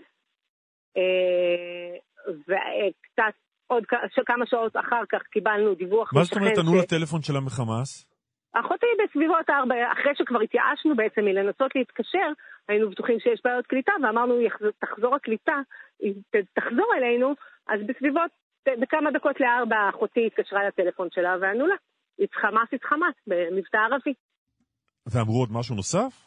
לא, היא נתקעה להם, אתה חושב שהיא ניהלה איתם שיח? ואחר כך אה, קיבלנו מידע שהשכנים שמעו אותה צועקת, הצילו, והשכן יצא עם אקדח, אה, היו שם המון מחבלים, אה, הוא ניסה לירות וירו עליו צרור והוא הבין, למזלנו הוא הבין שאין לו איך לעזור וחזר לממ"ד שלו כי ככה הוא ניצל.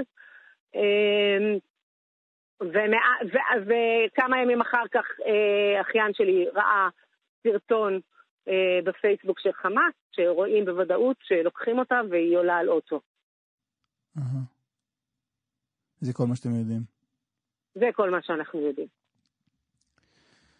מה התקווה שלך ש, שיקרה עכשיו, ש, שפתאום חמאס יחליטו גם את אימא שלך באיזה רולטה. א', לחץ בינלאומי על שחרור הומניטרי, ב', אה, מישהו מטעם מדינת ישראל שיודע לנהל עניינים כאלה, ייקח את הדברים לידיים, ולא ינפנף את הקטרים כמו ששמענו שגל הירש עשה.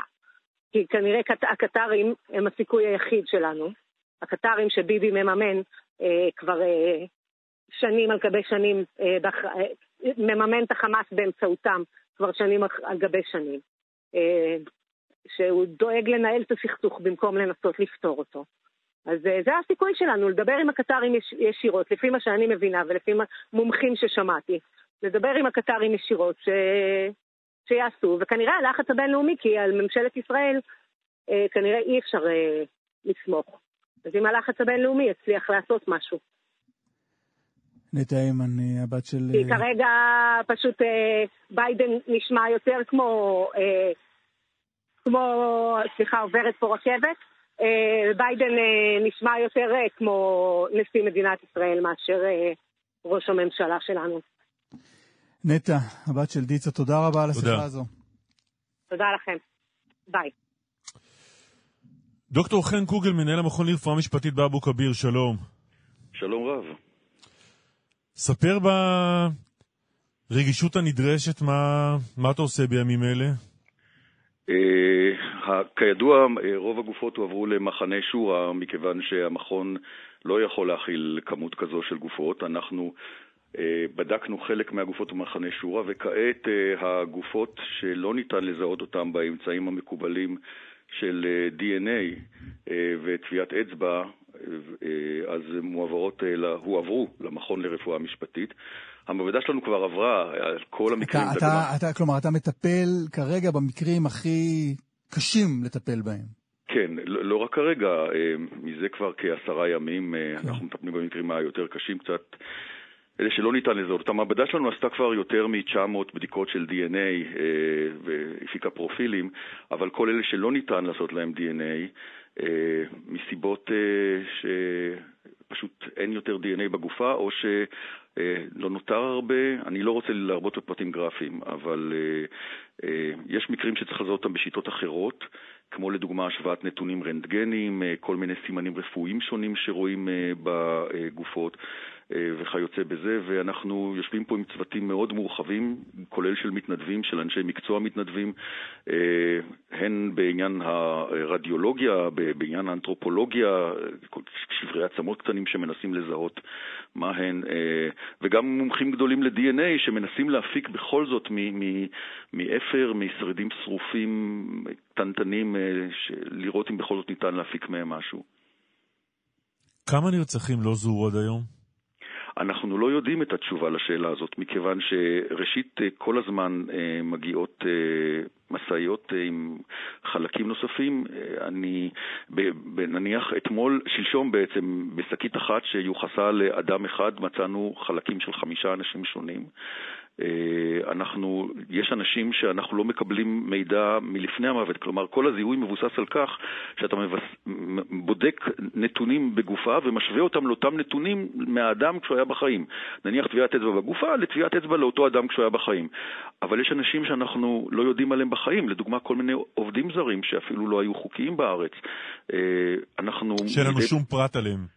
כן, כן. מדי פעם מגיעים אנשים שאנחנו רואים שהם מחבלים והסתננו לתוכה, וההפך, בתוך הבאץ' אה, של הגופות של המחבלים גילינו שיש אה, יהודים, אז, אז אה, כלומר, אנחנו עדיין לא יודעים את המספר ולא יודעים כמה באמת לא זוהו. יכול להיות שבסופו של ההליך הקשה הזה נשאר עם הרבה מאוד אנשים שלא יזוהו? אני חושב שסביר שיהיו אנשים שלא יזוהו, בין אם לא יימצאו השרידים שלהם, בין אם זה שלא יצליחו להפיק משרידים מינימליים שיש כאן אה, DNA או אמצעי אחר לזיהוי. אה, כן, וגם להוסיף למשוואה הזאת את מספר האנשים שנמצאים בעזה, שלא בדיוק יודעים כמה ומי. אז יש במשוואה הרבה נעלמים שיכול להיות שאנחנו לא נדע. עוד אחד מהנעלמים, אפרופו מה שאמרת, של מי שבעזה, זה שיכול להיות שבסופו של דבר יהיו אנשים שלא נדע אם הם נרצחו ולא זוהו, או שהם לא פה בכלל. נכון, זה בדיוק מה שאתה אומר, נכון. נכון. וכאן אנחנו פשוט מנסים לעשות את מה שמביאים לנו, כל שבב של מידע, כל אה, ממצא הכי קטן, אנחנו מנסים לפענח אותו, והדברים האלה לוקחים זמן, יושבים כאן המון מומחים, המכון בדרך כלל הוא לא מכון גדול, אה, וכאן התגייסו מכל רחבי הארץ וגם מהעולם הגיעו אנשים, באמת עובדים על כל פיסת עצם קטנה כדי לראות, אה, לפעמים זה מספיק כדי לקבוע מוות של אדם, אה, ולראות שהוא לא בין החיים, ולפעמים לא ניתן להפיק ממנו בכלל אה, סימנים. אה, אז באמת כל ממצא, אפילו נניח... סתם אני אתן דוגמה, אם יש לנו עצם מאצבע, אז יושבים פה אנתרופולוגים שצריכים להגיד האם זה זכר או נקבה ומה הגיל של האצבע הזאת ומה הגובה. עכשיו, זה לא אומר שהאדם מת, אבל סביר שבנסיבות האלה צריך לבדוק בעצם את מי אנחנו רואים כאן, וזה תהליך בלשי מורכב. אנחנו לוקחים נניח אנשים שנתנו ביופסיה בבית חולים, אז אנחנו לקחנו את הנתונים מבתי החולים ומנסים להפיק DNA מהביופסיה כדי להשוות אה, לממצאים שמגיעים לכאן. אה, זה תהליך ארוך והוא לא, לא ייגמר במהרה, כי אנחנו לא עובדים כרגע על גופות אה, שלמות. אז אני חוזר שוב על השאלה, בהערכה, על איזה מספרים אנחנו מדברים? כמה, כמה אנשים אנחנו עוד מחפשים ולא יודעים כי אי אפשר לזהות את הגופות או את חלקי הגופות, מה עלה בגורלם? Uh, כרגע, עד כמה שאני יודע, יש uh, יותר ממאה. אבל uh, אני לא יכול, אני לא הסמכות הרשמית לומר את זה, ואנחנו לא יודעים מה שאנחנו לא יודעים. אנחנו לא יודעים כמה עוד אנשים אנחנו מחפשים בכלל. שאלה שאני מנסה לראות איך אני מנסח אותה בלי לשמוע את מה שאני לא רוצה לשמוע. עד כמה כשאתה מקבל לידך גופה, אתה מבין מה עבר עליה? אתה, עד, כמה אתה, עד כמה אתה מקבל סיפור לידיים? בחלק מהמקרים הסיפור הוא ברור מאוד, ולצערי הסיפורים הם די, להגיד מפלצתיים זה, זה, זה קטן. בחלק מהמקרים אנחנו לא ממש יודעים, אה, אבל אה, ברוב המקרים אנחנו יודעים מה קרה. אנחנו לא יודעים אולי את כל הסיפור, מה עבר בדיוק בכל רגע לפני זה, אבל אנחנו רואים אה, את, ה, את, את סיבת המוות, את מנגנון המוות, אנחנו יכולים לראות. וכן, אני, אני אמרתי בכמה רעיונות שאני 31 שנים עוסק ברפואה משפטית, ודברים כאלה אני אף פעם לא ראיתי, אה, גם מבחינת ההיקף וגם מבחינת האכזריות, אה, ושנדע אה, ש, שזה לא דברים רגילים, זה לא עוד איזה רצח או משהו כזה, זה, זה משהו שלא אנושי, לא חייתי, אני, אני, אין לי מילים להגדיר את מה שאנחנו רואים. אתה ואנשי המכון מטופלים? אה, כן, קודם כל מגיעים המון מתנדבים, אה, כולל אה, פסיכולוגים וכולי, לטפל, ושאנחנו נשחרר. כרגע כמובן אין כל כך זמן, אבל מי שיש לו קצת כמה זמן הולך לדבר על זה. ואני חושב שהעיסוק שלנו דווקא בממצאים, בגופות עצמן, אנחנו מתנתקים מה, מהמחשבה על, על מה, מה היה שם. כן, אפשר? אפשר, אפשר, אבל כש, כי אתה מתעסק בעסק המדעי, אבל כשאני מדבר איתכם לדוגמה, ואני נזכר אה, בעצם במה שאני ראיתי ומקשר את זה לחיים שהיו לפני זה, זה כאילו לחזור מ, לעולם החיים, לזה שהיה להם משפחות וחיים, והם, אה, ומה קרה להם לפני המוות, זה, זה, זה החלק הקשה. העבודה למטה עצמה היא מנתקת מה, מהסיפור הכולל מסביב. זה, זה קשה לכולנו, אני חושב, לכל, לכל הציבור של, של ישראל. לשמוע על הדברים האלה, זה בעיקר הסיפור מאחורי זה, זה לא הממצא עצמו. הממצא עצמו הוא רק אומר לנו, מספר את הסיפור, ועכשיו, כשאנחנו מדברים, אנחנו מספרים את הסיפור, וזה מה שקשה. דוקטור חן קוגל, תודה רבה. תודה לכם. תודה, תודה. ביי ביי. בשל המצב הקמנו את החמ"ל של כאן, המקום שמרכז בעבורכם ובעבור יקיריכם את כל היוזמות האזרחיות לסיוע ללוחמים ולאזרחים. אירוח לתושבי הדרום והצפון, חלוקת מזון, חיפוש יקירים, או רק לפרוק את מה שעל לבכם. לפרסום ולאיתור יוזמות, הצטרפו עכשיו לקבוצת החמ"ל של כאן בפייסבוק, או מצאו אותנו באתר וביישומון כאן. אנחנו כאן. אבישי גרינצייג, שלום.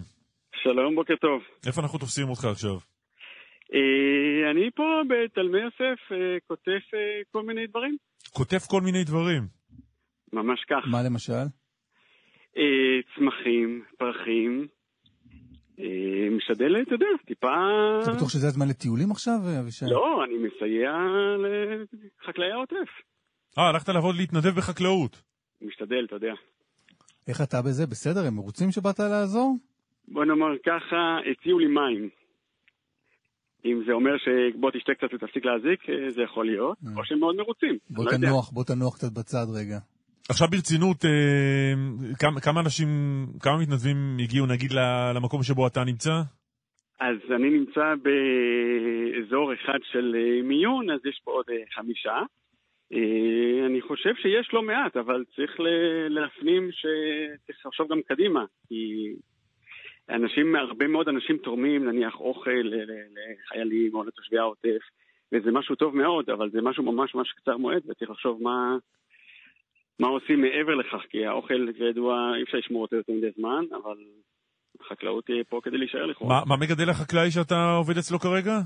אה, קודם כל אננס, ואם אתה רוצה אני אדאג לך למחיר טוב. וחוץ מזה פרחים. בעל, בעל, בעל הקרקע נמצא לידך אולי, אם אנחנו כבר אה, בעניין הזה? אנחנו ממש עוד אה, רגע אנחנו נגיע אליו. אז לא נחליף איתו מילה. בוודאי, אלא אם כן אתה רוצה שבינתיים עד שאני אגיע אליו, אנחנו נדבר גם על אה, ענייני משפט. אז בוא נדבר על ענייני משפט. כן, אני שומע שאתה הולך בנחישות, אז תלך באיטיות, בסדר? הנה, הנה, הנה, הנה, הנה, בעל הבית פה. רגע. מה שמו? אה, אתה תכף תגלה. רגע, רגע, רגע. אבישי הגיע להתנדב, לא שואל שאלות. אין לו מושג איפה הוא נמצא. יש לך פה שדה, אתה צריך שנקטוף פה אננס, שנקטוף פה פרחים, אני אעשה את זה. רגע, רגע, בעל הבית. לא חשוב שמות, מה שנקרא. רגע, בעל הבית, פה בשידור חי אצל קלמן ליברמן, רק רגע. שלום. שלום, אדוני. הלו. שלום, שומע אותנו? שומע, קלמן. מה שמו של בעל הבית? רמי נוימן, תלמי יוסף. רמי נוימן, תלמי יוסף. אה, אני אסף, ולצידי קלמן, אם אנחנו כבר בענייני שמות. מה, מה שלומך? נעים מאוד, בסדר. אני בסדר, יש התרוממות רוח מההתגייסות הזאת המדהימה. כן? אה, כן, כן, לגמרי. כמה, כמה אתה במצוקה מהמצב? מצוקה חקלאית? במצוקה חקלאית? אה, אני יודע שאני אהיה במצוקה מאוד גדולה תוך אה, שבועיים, שלושה. כשתתחיל העונה בשיאה. אנחנו, זה פרחי קטיף שמיועדים לייצוא להולנד, ואנחנו רק בתחילת העונה. אני מניח שתוך uh, כמה שבועות, אני, uh, אני מניח שאני אהיה במצוקת כוח אדם. כי מה, כי היו לך עובדים זרים ש... שנסעו? היו עובדים זרים, אותי לא עזב אף אחד. העובדים הזרים, הם uh, מגלים פה איזו נאמנות שלפעמים קשה לי להסביר אותה. כנראה שאני עושה משהו בסדר, אבל uh, יש כאלה שבאינטרוויזה, ויש כאלה שעברו למעסיק אחר. אנחנו סיימנו עכשיו עונה uh, את הקיץ, שבה אני לא זקוק להרבה עובדים. Uh, עכשיו תהיה בעיה לגייס uh, עובדים חדשים. ומתנדבים זה לא, לא משהו שאפשר לבנות, אתה אומר? מתנדבים אפשר לבנות, אבל רק על עבודות מסוימות. רק על עבודות uh, מאוד מסוימות. כי נגיד קטיף של פרחים צריך להיות מקצוען. Uh, כן, זאת עבודה פיזית, זאת עבודה בשמש אם יש, זאת עבודה בחוץ, שאני לא בטוח שאני רוצה מתנדבים בחוץ. לא הבנתי, אז מה אבישי, של, מה אבישי שלנו עושה אצלך? הוא מתנדב אצלי. אבל בסדר, הוא יודע, הוא יודע לעשות את העבודה? הוא מסתדר? הוא, הוא, הוא בסדר, כן, הוא בסדר גמור. וחוץ מזה הוא תורם לאווירה פה, אז... זה אנחנו בטוחים. בכלל. כן, בחור... מהיכרות קטנה איתו אנחנו בטוחים. בחור חיובי סך הכל. כן, אבל אני רוצה להגיד לכם, אולי להעביר איזו הודעה דרככם. אוקיי. כן. אה, החמ"ל, אה, חמ"ל אה, חקלאי, צו שמונה וכל אלה עושים עבודה מדהימה, אבל אני נורא רוצה לבקש, והם הם, הם דוחפ, הם מפילים עלינו הרבה עובדים ואנחנו לא מסוגלים לקלוט, זאת אומרת, חייב להיות תיאום מאוד הדוק לגבי מחר מגיעים, אנחנו קודם לתת למחר, או למחרתיים, או, או, או שזה יהיה נורא מסודר, כי פשוט לא נעים לי. היום שמונה אנשים רצו להגיע אליי ואני סירבתי כי הגיעו בני משפחה. אז, אה, אה, אבישי הוא גם בן משפחה עכשיו, אה, ואנחנו, אה, אני מתקשה לקלוט אותם, וזה נורא לא נעים. Mm. נורא לא נעים שאנשים מגיעים לצאלים. מרימים לי טלפון ואני נאלץ אה, להגיד להם שאני לא יכול לקלוט. אתה אומר יש לך יותר מדי עובדים כרגע. אה, אה, כן, רצו לבוא יותר מדי עובדים ואני לא מסוגל לקלוט את כולם. תגיד, מה אתה עושה בזמן אזעקה? בזמן אזעקה? לא, לא, לא הרבה. תראה, אין לנו פה, בתלמי יוסף יש מעט מאוד צבע אדום. Hmm. אני יכול להגיד שארבעה ימים, חמישה ימים לא היה פה צבע אדום. אנחנו מתחת. Hmm. אנחנו מתחת לרדאר. בחלק הדרומי, צריך להגיד בעוטף, בחלק הדרומי שלו. נכון, בחבל שלום. אז אנחנו לא כל כך אה, מתעסקים עם זה. אז, אז תגיד, אז מה הצרכים שלך עכשיו, רמי? מה... מה הצרכים שלי? כן. הצרכים שלי עכשיו, המיידיים, זה כוח אדם, כמובן, כוח אדם... אה, מיומן. מיומן. מיומן. והישראלים, עם כל הרצון הטוב, זאת אומרת, זה, זה, לא, זה לא יכול להיות תחליף. כן. ואני באמת, אני כל כך מלא הערכה לכל אלה שפועלים ועושים עבורנו, ו... ולא רק להם, גם לאזרחים פרטיים, שמתגייסים אה, לעזור בכל מיני אזרחים. גם חיבוק זה טוב, ואני זוכה להרבה חיבוקים. חיבוק גם מאיתנו. חיבוק מאיתנו, במעט שאנחנו יכולים. תודה רבה לך. אה, תוכל להחזיר לנו את אבישי, נכון? כן, בוודאי. שלום, שלום. שלא ימצא את יהודו עכשיו ב... כן, אנחנו מבינים שאתה עושה גם מעבר לאננס ופרחים גם אה, פה ושם בעניינים משפטיים, אז אם יש לך משהו להגיד בתחום הזה, אנחנו כאן. כן, אז עתירה, אפשר לקרוא לה מעניינת, שהוגשה לבג"ץ.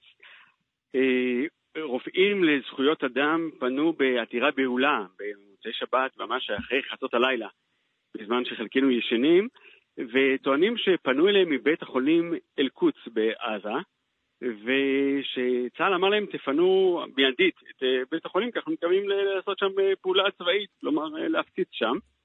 ועל רקע זה הם הגישו את העתירה בהולה, ובג"ץ אמר, תשמעו, אבל לא פניתם בשום פנייה מוקדמת, אין לכם שום... רגע, רגע, תסביר, תסביר שוב רגע את הסיטואציה. מה, מה הנסיבות שהובילו להגשת העתירה? אה, לדבריהם, התקשרו אליהם מבית החולים בעזה, אחד מבתי החולים, בבית חולים אל-קודס, ואמרו להם שמצה"ל התקשרו אליהם ואמרו להם, תפנו עכשיו את בית החולים, כי אנחנו מתכוונים להפציץ שם. והם עם הדבר הזה, עם ההודעה הזאת שהם קיבלו ממישהו בבית החולים, הולכים לבית המשפט בירושלים. הם אפילו לא עם ההודעה, אלא רק אמרו לנו, זאת אומרת, לא הביאו הוכחה שאכן הייתה שיחת טלפון כזו, אלא אה, בית החולים אמרו לנו ואנחנו אה, עותרים.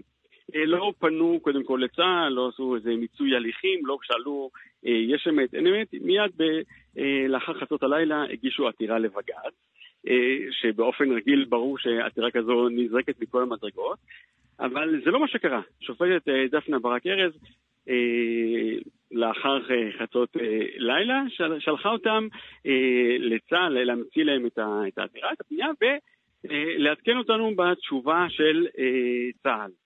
וצה"ל שעה לאחר מכן, באחד בלילה, השיב לבג"ץ, אנחנו אכן הודענו לכל מיני גופים בעזה שתתרחקו על רקע הכוונה, אבל אין לנו שום כוונה אה, בשלב הזה לבצע פעולה או להפציץ... אה, רגע, בית המשפט, בית המשפט פונה לצה"ל כדי שישיב? בית המשפט שלח אותם לפנות לצה"ל, נדמה לי, כן, ולחזור אליו עם תשובה. שזה, כן, שזה משהו עוד יותר משונה, אני חייב לומר. ששולחים את העותר, לך, לך העותר נדרש, הארגון הזה נדרש, כן. הולך לצה"ל ואומר, בית המשפט ביקש מאיתנו לשאול? נכון. הורה לנו לשאול. נכון, למעשה, למעשה אפשר, אפשר לקרוא לזה ככה. וצה"ל ו... עונה. וצה"ל עונה, והוא עונה תשובה צה"ל שהיא... יכול היה גם לא לענות? אה, מה הכוונה לא לענות? לא יודע, זו, זו, זו, זו פסיקה? יכול להגיד, אנחנו לא מתייחסים. אנחנו לא, לא מתייחסים השאלה האם זו פסיקה של בית המשפט. האם בית המשפט כן, אמר, אני מורה... תשיב לעתירה. בעצם תשיב לה לטענות, כי לכאורה היה צריך לענות. לא, הוא מורה לצה"ל להשיב לטענות? לכאורה כן. עכשיו, אה, התשובה הייתה אה, בשלב הזה אין, אין לא, כוונה... לא, סליחה שאני מתעקש פה, כי אתה אומר okay. אוקיי. לכאורה כן, אני מנסה להבין, האם הייתה פסיקה של בית המשפט שצה"ל נדרש לענות לטענה כאילו הוא הולך להרוס את כן. בית החולים? כן. התשובה כן. היא כן. כן. אוקיי. Okay. אה, ועל, ובעקבות כך צה"ל ענה שראש מחלקת משפט בינלאומי אה, בפרקליטות הצבאית אמר שאנחנו אכן מודיעים לכל מיני גופים ומוסדות בעזה להתרחק, לא התייחס ספציפית לבית החולים, ואמר, אבל אין לנו כוונה קונקרטית עכשיו בטווח הזמן המיידי, בניגוד לטענה של העותרים, לבצע פעולה צבאית או לתקוף אה, סביבות בית החולים. אה, הם כן אומרים שאם יש... צה"ל פעולה... אומר את זה לארגון או צה"ל אומר את זה לבית המשפט? אומר את זה לבית המשפט. הוא כלומר, הארגון, הארגון פונה לצה"ל בשם לכאורה בית המשפט. נכון, ואז... ואז צה"ל לא, לא, לא משיב לארגון, אלא צה"ל משיב לבית המשפט, נכון. אנחנו לא מתכוונים לבצע שום פעולה בבית החולים בזמן הקרוב. נכון, זה צה"ל משיב לפנות בוקר, ובעקבות כך העתירה נדחית על הסף, אבל אין ספק שזה צעד שהוא... נו, אני אגיד בעדינות, אפשר לומר שנוי במחלוקת, כי מה שקרה זה בעקבות העתירה, צה"ל מעדכן אה, את הציבור הרחב אה, מה הוא מתכנן לעשות. צה"ל מעדכן בעצם את חמאס למי שנמצא כרגע, או לתקופה הקרובה, באזור בית החולים, יש חסינות. אנחנו לא נכון. מתכוונים לתקוף שם. נכון. שזה דבר שהוא מעבר לנקודה הספציפית שהיא בעייתית, וגם אם זה, אה, אתה יודע, יכול להיות, יכול להיות דפוס, גוף עותר לבג"ץ, ואז ככה אנחנו מקבלים עדכון איפה צה"ל יתקוף, איפה צה"ל לא יתקוף, זה דבר שהוא, בוא נאמר ככה, מוקשה. אני, אני רוצה שנייה, אולי זה לא הזמן בשיחה, לא, ואולי אני, הזמן, אולי, אני, אולי אני קוטע את רצף המחשבה שלך, אבל אני רוצה רגע לחזור 100 מטר אחורה, ברשותך. צה"ל כרגע מנהל מלחמה בעזה. האם בית המשפט בירושלים הוא כתובת עכשיו לעניינים שקשורים במלחמה בעזה לתושבי עזה, שזה בעצם מה שקרה כאן. אני חושב שזה תלוי את מי אתה שואל. לא, מבחינת... אה, אתה רואה לגמרי מבג"ץ שכן. זאת אומרת... אבל זה, אבל זה, זה, נשאל בתמימות, זה מובן מאליו? אה, לי זה לא מובן מאליו, מהשאלה שלך זה נראה שזה גם לך זה לא מובן מאליו. אה, כנראה שלבג"ץ זה כן מובן מאליו. האם, כל, האם, האם על פי העתירה הזאת כל תושב בעזה יכול למצוא מישהו במדינת ישראל שיגיש בשמו עתירה על מה שצה"ל עושה שם? זו שאלה מצוינת, כי אנחנו יודעים שיש את העיקרון של זכות עמידה, זאת אומרת, הרופאים לזכויות אדם מקבלים שיחת טלפון, ואתם עותרים, בשם מי אתם עותרים? זאת אומרת, מה, מה, מה הצד שלכם פה בכל הסיפור? אני אשאל את זה רגע נקודתית. אה, צה"ל החריב את שכונת רימל. ונגיד לצורך העניין באחד מרבי הקומות הוא עשה הקש בגג. האם ברגע שמישהו בשכונת רימל, באותו אה, רב קומות, מקבל את הקש בגג, מבין את הרמז, האם בטווח שבין הקש בגג לבין הריסת המבנה יכול למצוא מישהו בישראל שיגיש בשמו עתירה לבית המשפט שיגיד צה"ל, בית המשפט צריך להורות לצה"ל לא להוריד את המבנה. כן, זה צריך להיות אה, גוף ציבורי, אה, עמותה שעוסקת בזה, אבל עקרונית לכאורה כן, וברור שזה לא משהו ישים, וזה לא נעשה, בסדר? זאת אומרת, נאמר זאת כך, זה לא שאנחנו רואים מדי יום אה, תושבים בעזה שעותרים או עותרים בשמם לבג"ץ. אה, זה סנונית ראשונה במלחמה הזו, והשאלה האם זה יישאר כקרויוז מביך, או שיתפתח ויתרחב, זו, זו השאלה הגדולה. ואני יכול להגיד לך שחבר הכנסת רוטמן, על רקע בדיוק הנקודה הזו, פנה לממלא מקום נשיא בית המשפט העליון, השופט עוזי פוגלמן, וביקש ממנו, שמע, תן הנחיות, תסדיר את העניין, לא יכול להיות שכל שופט עכשיו יטריח את צה"ל באמצע המלחמה אה, לעשות כך וכך, ועוד בסופו של דבר העתירה נדחית בלי שום מוצאות.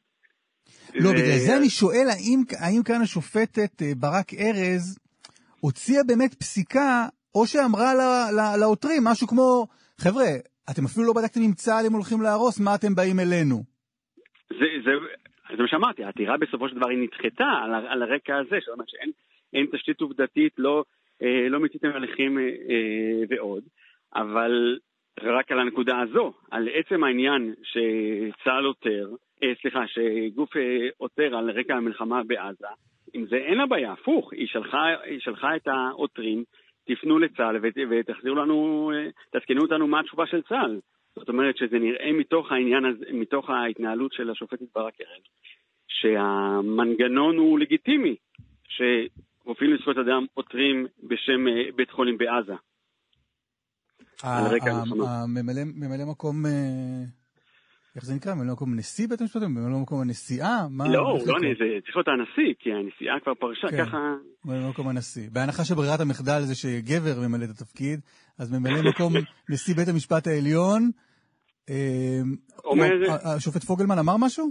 כן. הוא, אני יכול לעדכן, שהוא אמר, אה, מדובר בנושא שמצוי בליבת שיקול הדעת השיפוטי של אה, שופטי העליון, ולכן אני לא יכול לא להורות אה, כלומר כל שופט יכול יכול להחליט האם הוא עוסק בעתירות שקשורות למלחמה, או יכול להחליט שלא. כן, זה למעשה התשובה של, ה, של השופט פוגלמן, וזה בהחלט יהיה מעניין לראות האם אנחנו נראה עוד עתירות שכאלה, או שלא. טוב, אפשר לעתור נגד הכניסה הקרקעית, אז לא? האמת שכן. האמת שכן, טוב, שמע, ברור שדבר כזה אה, בג"ץ לא יתערב. לא, גם פה הוא לא יתערב, הוא יכול נכון. להפנות אותם לשאול את צה"ל האם באמת יש כניסה קרקעית בשעות הקרובות, צה"ל צריך להגיד לא, לא בזמן הקרוב, שוב, לפי אותו מתווה שנקבע כאן. כן, וגם תבינו שיש פה נזק, שהרי צה"ל מה הוא יגיד? הוא יגיד, אין לי כוונה לתקוף, או יש לי כוונה לתקוף, אז הוא נותן תשובה שאפשר להבין ממנה, בזמן הקרוב אני לא מתכוון לתקוף. אבל פה גם צה"ל יכול היה להגיד שהוא לא, שהוא לא מתייחס. נכון? יכול היה להגיד, אני לא מתייחס, אנחנו במלחמה. ואז אולי, אולי לאתגר את בית המשפט לראות מה, מה בית המשפט, עד כמה בית כן, המשפט אה, להוט, להוט ש, ש, שיחשוף פרטים על מצב המלחמה הזה. קודם כל כן, אבל אז אתה גם עלול לשלם מחיר שאתה תקבל פה איזה... איזה פסיקה שלא ציפית לה. אז אתה, אתה משחק פה, אתה יכול לשחק אה, פוקר, להגיד אני לא מתייחס, אבל... צה"ל. צה"ל בקיצור, אתה אומר, ניסה לג'נגל כאן בין, אה, בין שני הצדדים. לא לחטוף מצד אחד איזה פסיקה שהוא לא רוצה, ומצד שני לא, הוא לא יכול להתעלם. נכון מאוד. ושוב, צריך לומר שזה, שהעניין הזה, ההתנהלות, היא, אין שום ספק שהיא חריגה מאוד מאוד, שאדם אה, מגיש עתירה על סמך אה, שמעתי, בלי שום מיצוי הליכים, בלי שום דבר, בלי שהוא עצמו אה, צד לכל העניין, ובג"ץ לא זורק אותו מכל המדרגות, אלא אומר לו, לך לצד השני, תעשה בדיעבד מיצוי הליכים. אה, אה, אם אתה עומד על מדרגות השידור, הרי שאנחנו צריכים אה, לזרוק אותך מהן, כי נגמר לנו הזמן. תודה רבה. תודה, תודה. סוגיה מעניינת למדי. גילי כהן, כתבתנו המדינית, שלום. שלום, שלום. הרכבת האווירית נמשכת, והיום זה היום של נשיא צרפת. נכון, נשיא צרפת עמנואל מקרון נחת בישראל היום בשעת בוקר, כבר נפגש עם משפחות אה, של אה, אה, נרצחים במתקפת חמאס המזוויעה. גם צייץ לפני זמן קצר בעקבות המפגש הזה על כך שישראל וצרפת קשורות זו בזו באבלן. יש מספר רב של אזרחים צרפתים שנרצחו, יש גם כמה שנמצאים בשבי חמאס, והמפגשים הללו של מקרו בישראל נועדו גם כדי להעביר מסר של חיזוק וסולידריות עם ישראל, אבל לא רק. אמ, גם בצרפת, גם בארצות הברית, גם במדינות נוספות מוטרדים מהאפשרות שנראה פה מלחמה אזורית, מלחמה במזרח התיכון כולו, קרי כניסה גם של אה, חיזבאללה אה, לעימות אה, המתפתח עם ישראל. צריך לומר ביושר, בכל הימים האחרונים יש תקריות באש משמעותיות שבימים עברו היו אולי מובילות בעצמן לאיזושהי פעילות מלחמתית באזור הצפון, אבל הצרפתים, כמי שיש להם קשרים ואינטרסים אה, בלבנון, רוצים גם לדבר עם ההנהגה הישראלית על זה, אז מקרון צפוי לפגוש גם את אה, ראש הממשלה נתניהו, ממש בשעה זו, אה, למיטב ידיעתי, נפגש עם אה, הנשיא הרצוג, גם יפגוש את השר גנץ ואת יושב ראש האופוזיציה לפיד. גילי כהן, כתבתנו המדינית, תודה רבה. תודה. תודה, תודה.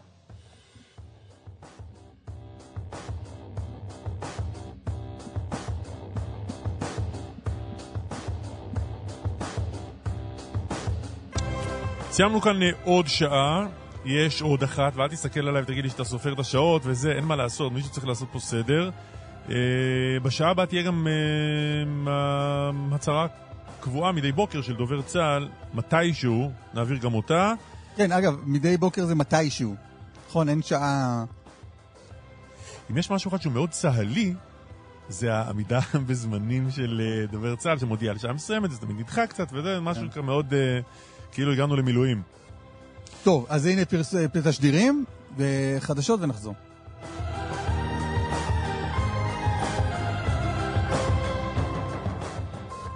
דובר צה"ל, תת-אלוף דניאל הגר, הנה.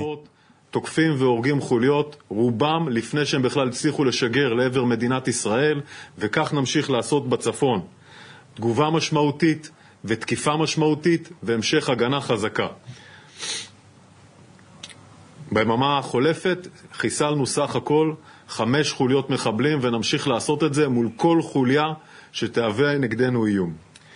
בעורף, אני רוצה לדבר על העורף. אנחנו רואים התמעטות של השיגורים מעזה.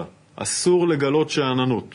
זאת בחירה של האויב באיזשהו ניסיון להרדים אותנו. יש עדיין יכולות שיגור מעזה, אנחנו צריכים לגלות ערנות. ההגנה שלנו היא לא הרמטית, מה שמאפשר לנו לקיים שגרה בצל מלחמה ולהסתכל על אה, האתר של פיקוד העורף ולחזור במקומות שאפשר ללימודים, מה שמאפשר את זה, זה ההיצמדות להנחיות. תמשיכו להסתכל באתר, תמשיכו להקשיב לפיקוד העורף, תמשיכו להתנהל באופן מופתי, נוכל ככה לנהל שגרה בצל המלחמה, ואני ממש מבקש לא לגלות שאננות.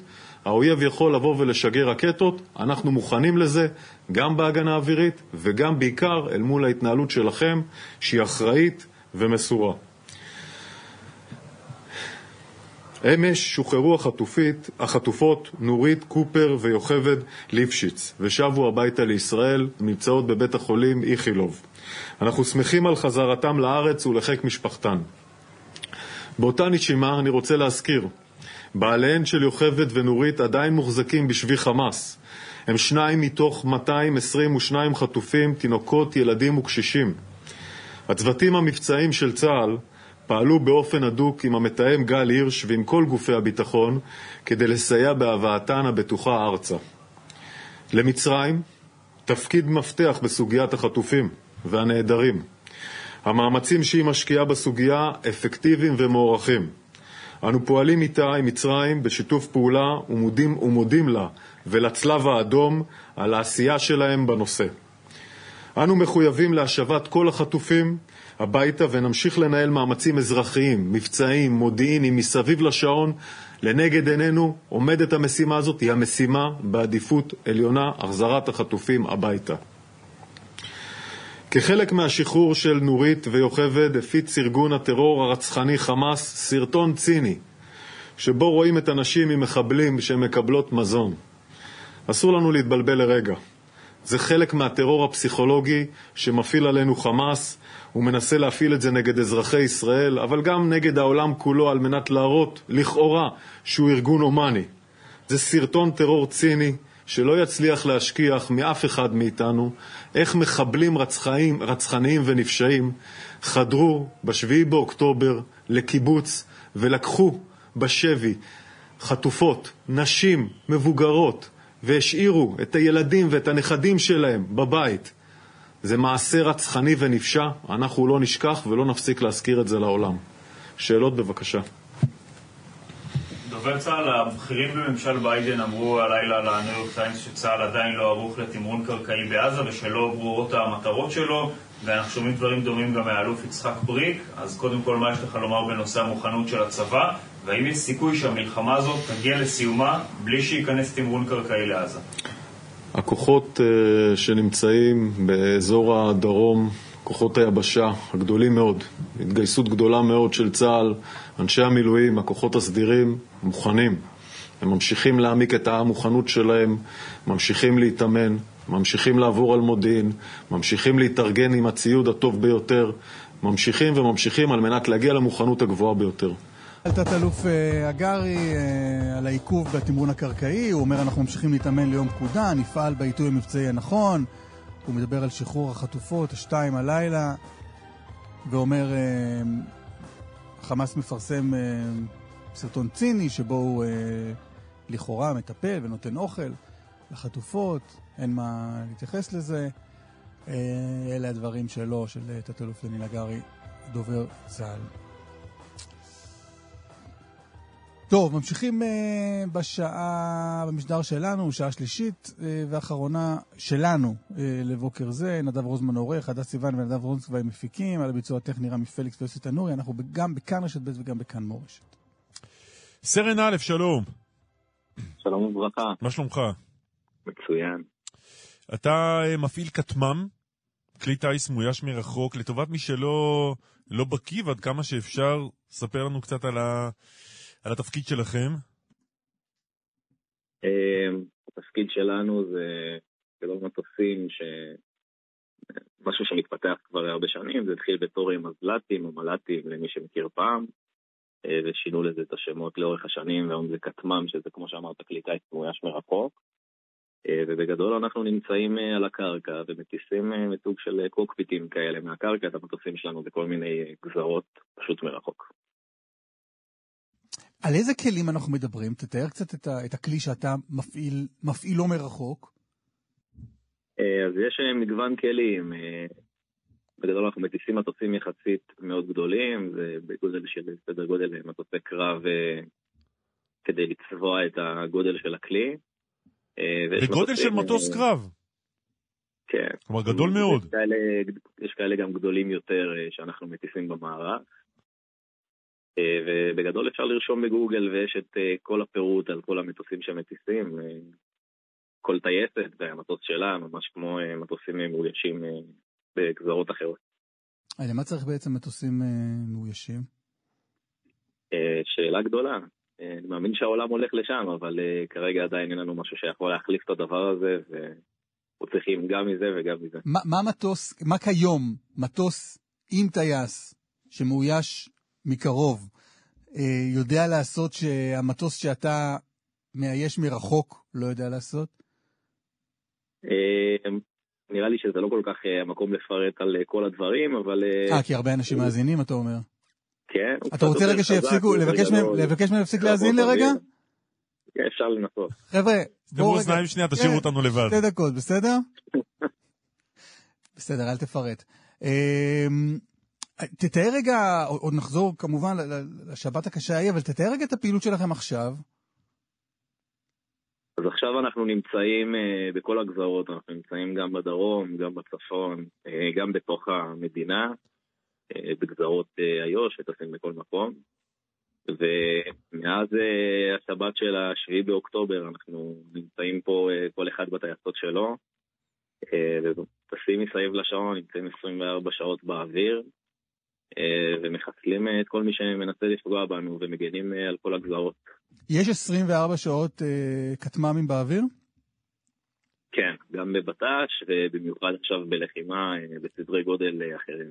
הכטמ"ם צריך אה, לחזור, אבל באיזשהו שלב, נכון? זה, כמה, כמה זמן הוא יכול לטוס באוויר? זה, זה מאוד תלוי, כל כטמ"ם אה, והדלק שהוא שם עליו, והצריכת דלק שלו, אבל אה, יחסית הרבה שעות. אתה, את, כאילו טייס אני מניח אה, צריך אה, באוויר דריכות ו, ו, ומצב פיזי מאוד, להיות בכושר פיזי מאוד מסוים ו, ולהיות דרוך וחד. אתה, אתה טייס פשוט על הקרקע? אה, בגדול כן, אפשר להגיד את זה ככה, אנחנו לא טייסים, אנחנו מפעילים קוראים לנו. כן. אבל כל מי שהוא מפעיל כטמ"ם, הוא התחיל בקורס טייס, במסלול הפשוט של איך הדברים עובדים, אתה צריך להיות לפחות אה, שנה פלוס בקורס טייס, וחלק טייסים אה, לשעבר, אה, שמכירים את העולם האווירי, ואז עוברים למערך הכטמ"ם. וכמו, ש... וכמו, שיש, מה... וכמו שלמטוס קרב רגיל יש טייס אחד שהוא הטייס שמטיס אותו, ככה זה גם עם כטמ"ם? כלומר, אתה קורא לזה מפעיל ולא טייס, אבל כשהכלי שלך טס בשמיים, אתה המפקד וזהו, אתה הטייס? כן, בדיוק. אנחנו עובדים אה, ב... גם בצוותים, כמו שיש טייס נווט אה, ודברים כאלה, אז אצלנו זה גם עובד אה, או בזוגות או ביותר, תלוי מתי.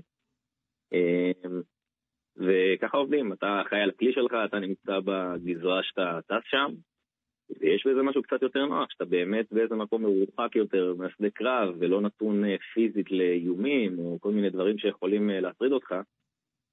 ותהליך קבלת ההחלטות נעשה בצורה הרבה יותר רגועה, הייתי אומר, ושקולה, ויש קצת אה, יותר מקום אה, לפתוח את הדברים מרחוק ולעשות את זה בנשימה עמוקה. ספר איפה היית בשבת ההיא לפני כמעט שבועיים. אז אה, בשבת ההיא הייתי אצל ההורים שלי בירוחם, אני במקור גר בירוחם, והיינו שם אני ואשתי במהלך השבת, והתעוררנו בשש וחצי או שבע, סדר גודל, אה, להזעקה של צבע אדום. והבנתי שאם יש אזעקה של צבע אדום שמגיעה עד לאזור ירוחם, כנראה שמשהו חריג קורה. אה, התקשרתי לטייסת, ניסיתי להבין מה קורה, הבנתי שעדיין בלאגן, פשוט לקחתי את האוטו והתחלתי לקחת כיוון לטייסת. אה, והגעתי באזור שמונה וחצי, משהו כזה לטייסת. וזה משהו מדהים לראות בלחימה, שברגע שיש צבע אדום או רואים שמתחיל בלאגן, פשוט כולם מתחילים להגיע לטייסת, בלי קשר אם זימנו אותם, בלי קשר אם אמרו לכולם להגיע, ופשוט חצי מהטייסת כבר הייתה שם על מדים ומוכנה למה שצריך.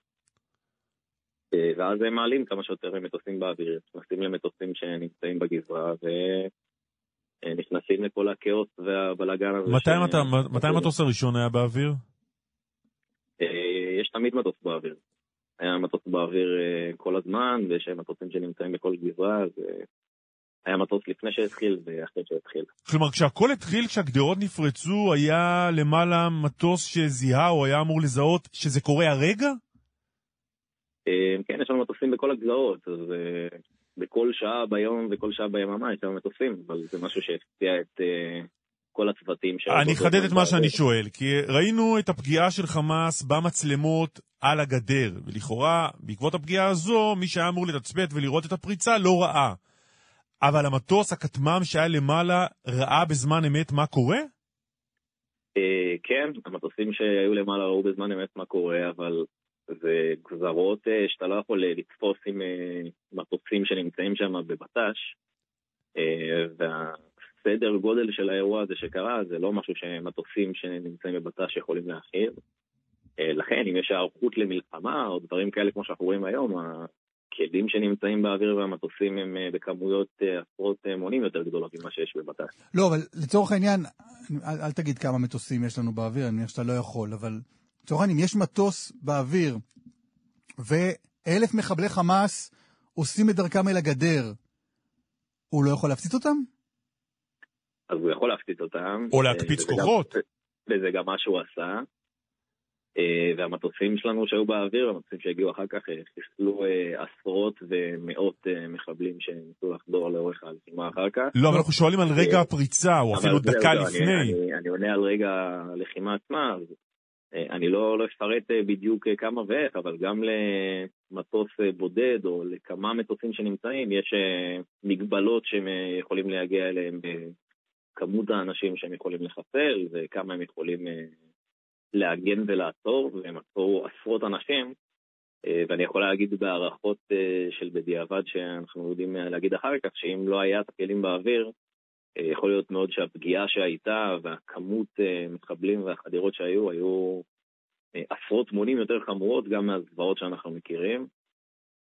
אז ודאי שלא נעצר הכל, ובאמת כולם הופתעו מהדבר הזה, אבל כל המטוסים שהיו באוויר באותו זמן הגנו כמה שהם יכולים וכמה שניתן, וככל הנראה נעצר משהו אפילו יותר חמור מהזוועות שראינו. סרן א', אני, אני רגע קוטע אותך, כי אנחנו רוצים לעבור לשמוע את ההצהרות של נשיא ישראל ונשיא צרפת יחד.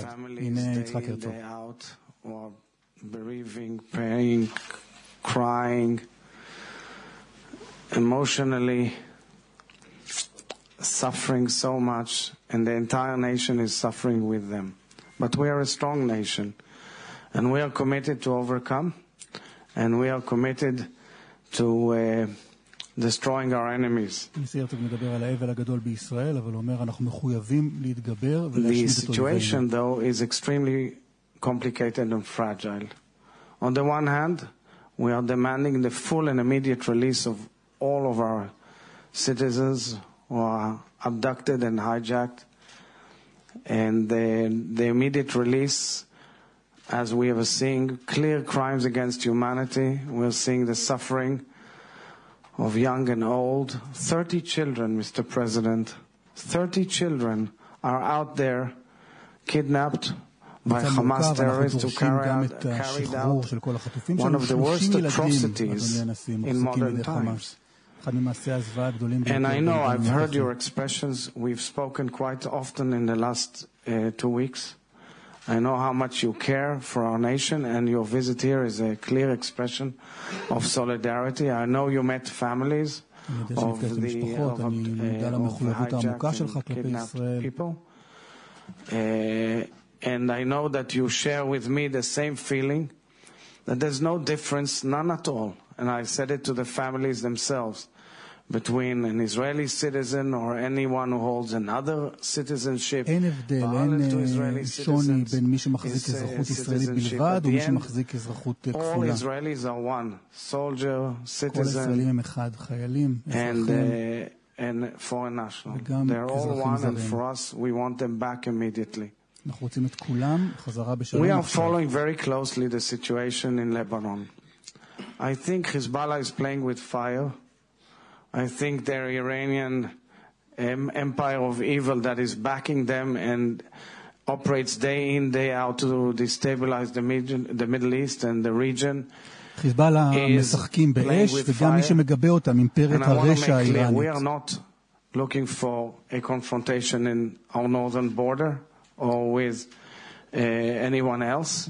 We are focused on destroying Hamas infrastructure and bringing our citizens back home. But if Hezbollah will drag us into war, it, is, it should be clear that Lebanon will pay the price. Lebanon cannot be a, a, sovereign member of the international community, its citizens carrying a Lebanese passport, but when it comes to attacking Israel, they're not responsible. We don't see it that way, none whatsoever. And by international law, we have the full right to defend ourselves. And finally, Mr. President, like you, we're extremely uh, worried and disturbed as to the immense rise of anti-Semitism around the world, also in your country. We um, care for our brothers and sisters of Jewish communities all over the world for their well-being and safety. And I think the international community must take strong actions to protect the, uh, the Jewish citizens all over the world. Thank you for coming to Israel and sharing your support with us. תודה רבה שהגעת לישראל כדי לבטא את התמיכה שלך בישראל. Mr. President. Thank you, Mr. President. Thank you for your word.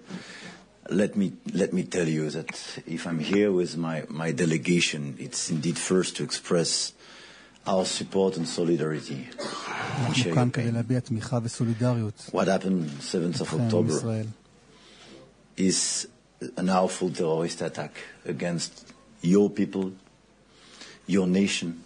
מה שקרה ב-7 באוקטובר זו מתקפת טרור נפשעת נגדכם, נגד האומה שלכם, נגד ישראל. It was an immense shock for the whole planet, especially in France. לעולם כולו, גם לצרפת. I'm here to express our solidarity today and tomorrow. I spent a while with um, some families of binationals, and I saw some families having lost children, brothers, and some other families waiting for the stages. I do share your view. The first objective we should have today is the release of all the stages without any distinction. Because this is an awful crime to play with these lives of children, adults, all people, civilians and soldiers. But I want, I want you to be sure that you are not left alone in this war against terrorism. Because I speak here on behalf of a country which experienced these terrorist attacks unhappily. And you were there at the time. And I think this is our duty to fight against these terrorist groups. Without any confusion, without, I would say, enlarging this conflict. And I share the warnings you passed. But targeting clearly these terrorist groups, organizing targeted operations is a necessity. I want you to be sure that we stand shoulder to shoulder with you and your nation, and we will do whatever we can to restore peace, security, and stability for your country and the whole region. This is why we passed several messages as well to other potential terrorist groups targeting or wanting to join this operation. And clearly, we want Hezbollah. That's very clear messages. And we start discussing together, we will discuss now, I will discuss with Prime Minister Netanyahu. We have a lot of things to do together. What happened will never be forgotten, for sure. Thank you. And we will be here today, tomorrow, and the day after for peace and stability because these people were killed just before just because they were Jewish and they wanted to live in peace. האנשים האלה נרצחו אך ורק משום שהם יהודים. הם רצו לחיות בשלום. ההצהרה של משפחת מקרון ולפניה נשיא מדינת ישראל יצחק הרצוג. שלום עופר, שלום מאיר. בואו ניקח שאלות בנשיאים. כן, נדמה לי שהם הולכים לענות לשאלות, נכון? או שאני... We'll just go and each one will say who he is, so that... כן, אני חושבת שמתחילים את הפגישה. כן, אוקיי, טוב, אלה כבר נשיא הרצוג מסביר שכל אחד מהנוכחים יציג את עצמו, אז הם מתחילים בפגישה, הנשיא הרצוג והנשיא מקרון. נחזור אל השיחה עם סרן א', מפעיל כטמ"ם, כלי טיס מאויש מרחוק. א', שוב שלום. שלום, שלום.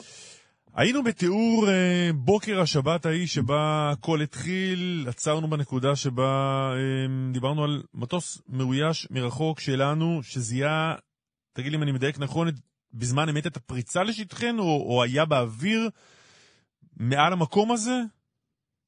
נכון. אתה יודע להגיד מה, מה הוא ראה, מה, מה, מה מי שהפעיל אותו דיווח אחורה? כלומר, מה אפשר היה לזהות ברגעים הראשונים?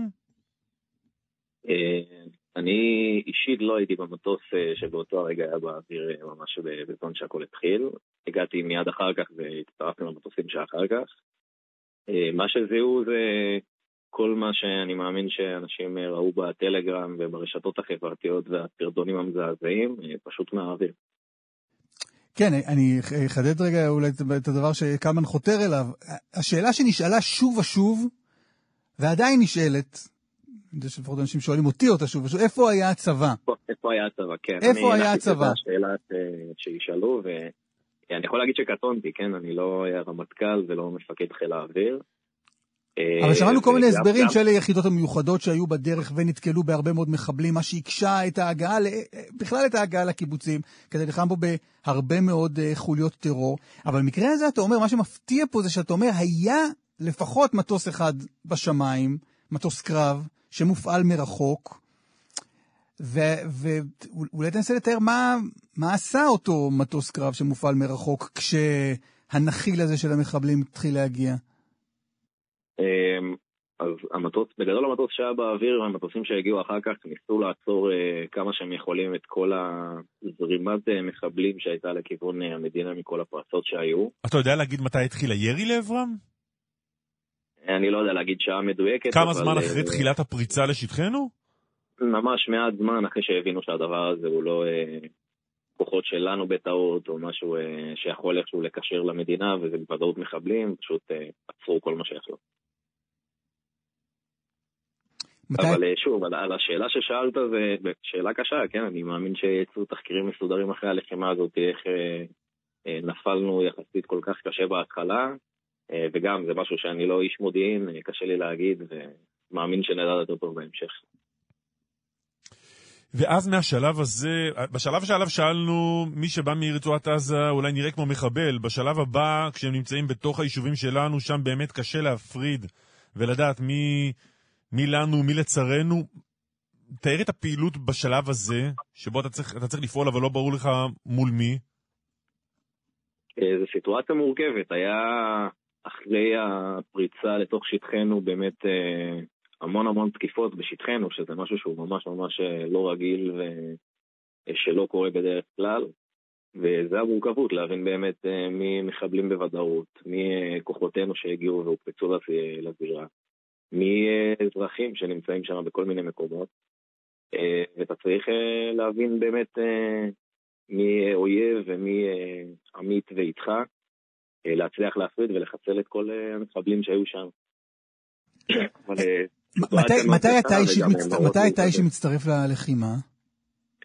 אה, אני הצטרפתי ל... הגעתי באזור שמונה וחצי, והצטרפתי לצוות שנכנס אה, מיד אחר כך, כאילו.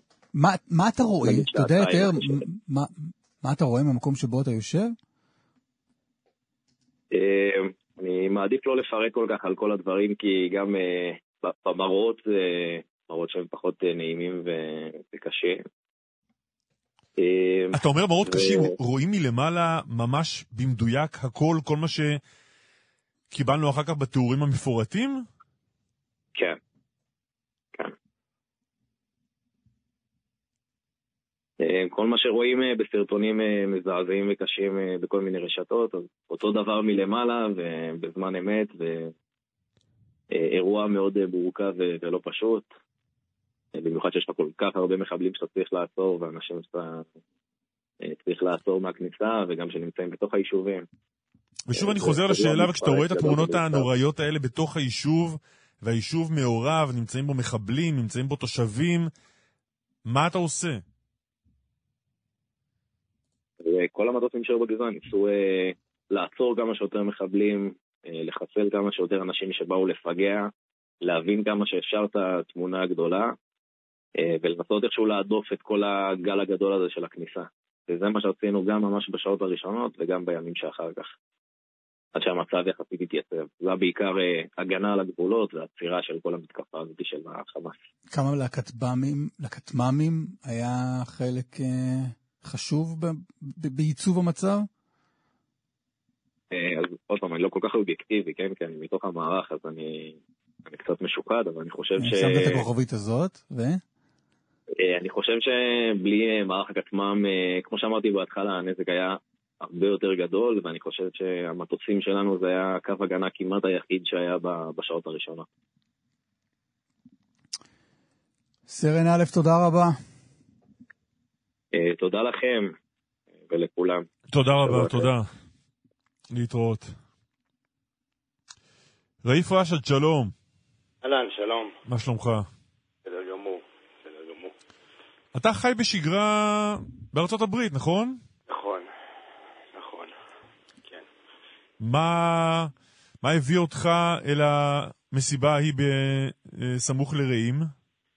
אה, מה הביא אותי? וואו. אה, האמת, אה, יש לנו את העסק של הטבוניה, אוכל, שאנחנו עושים קייטרינג כאילו בפסטיבלים ואירועים שונים בארץ. והאמת, לפני חמש שנים עזבתי לארצות הברית ומסרתי את העסק לאחי, והוא אמ. המשיך אותו. מה אתה עושה בניו ג'רזי, אם אפשר לשאול? כן. מה אתה עושה שם, בניו אה, ג'רזי? אני מנהל אה, מפעל שם, אה, מהנדס בעצם. אהה. אבל העסק ממשיך, העסק הזה שאתה אומר, כן. מכינים אוכל בפסטיבלים, כן. זה עדיין העסק הזה קיים, אחיך מנהל אותו. נכון, נכון, כן. ואני בא לחופשות פה כל חצי שנה. אז uh, הפעם נפל על החגים, והאמת היא, הטיסה שלי חזרה, סוף, ה... סוף המסע שלי היה אמור להיות בשביעי לעשירי. טיסה אחי... חזרה לארצות הברית, המתוכננת. כן, כן, חזרה לארצות הברית. שבת היית אמור להיות על מטוס חזרה. נכון, נכון.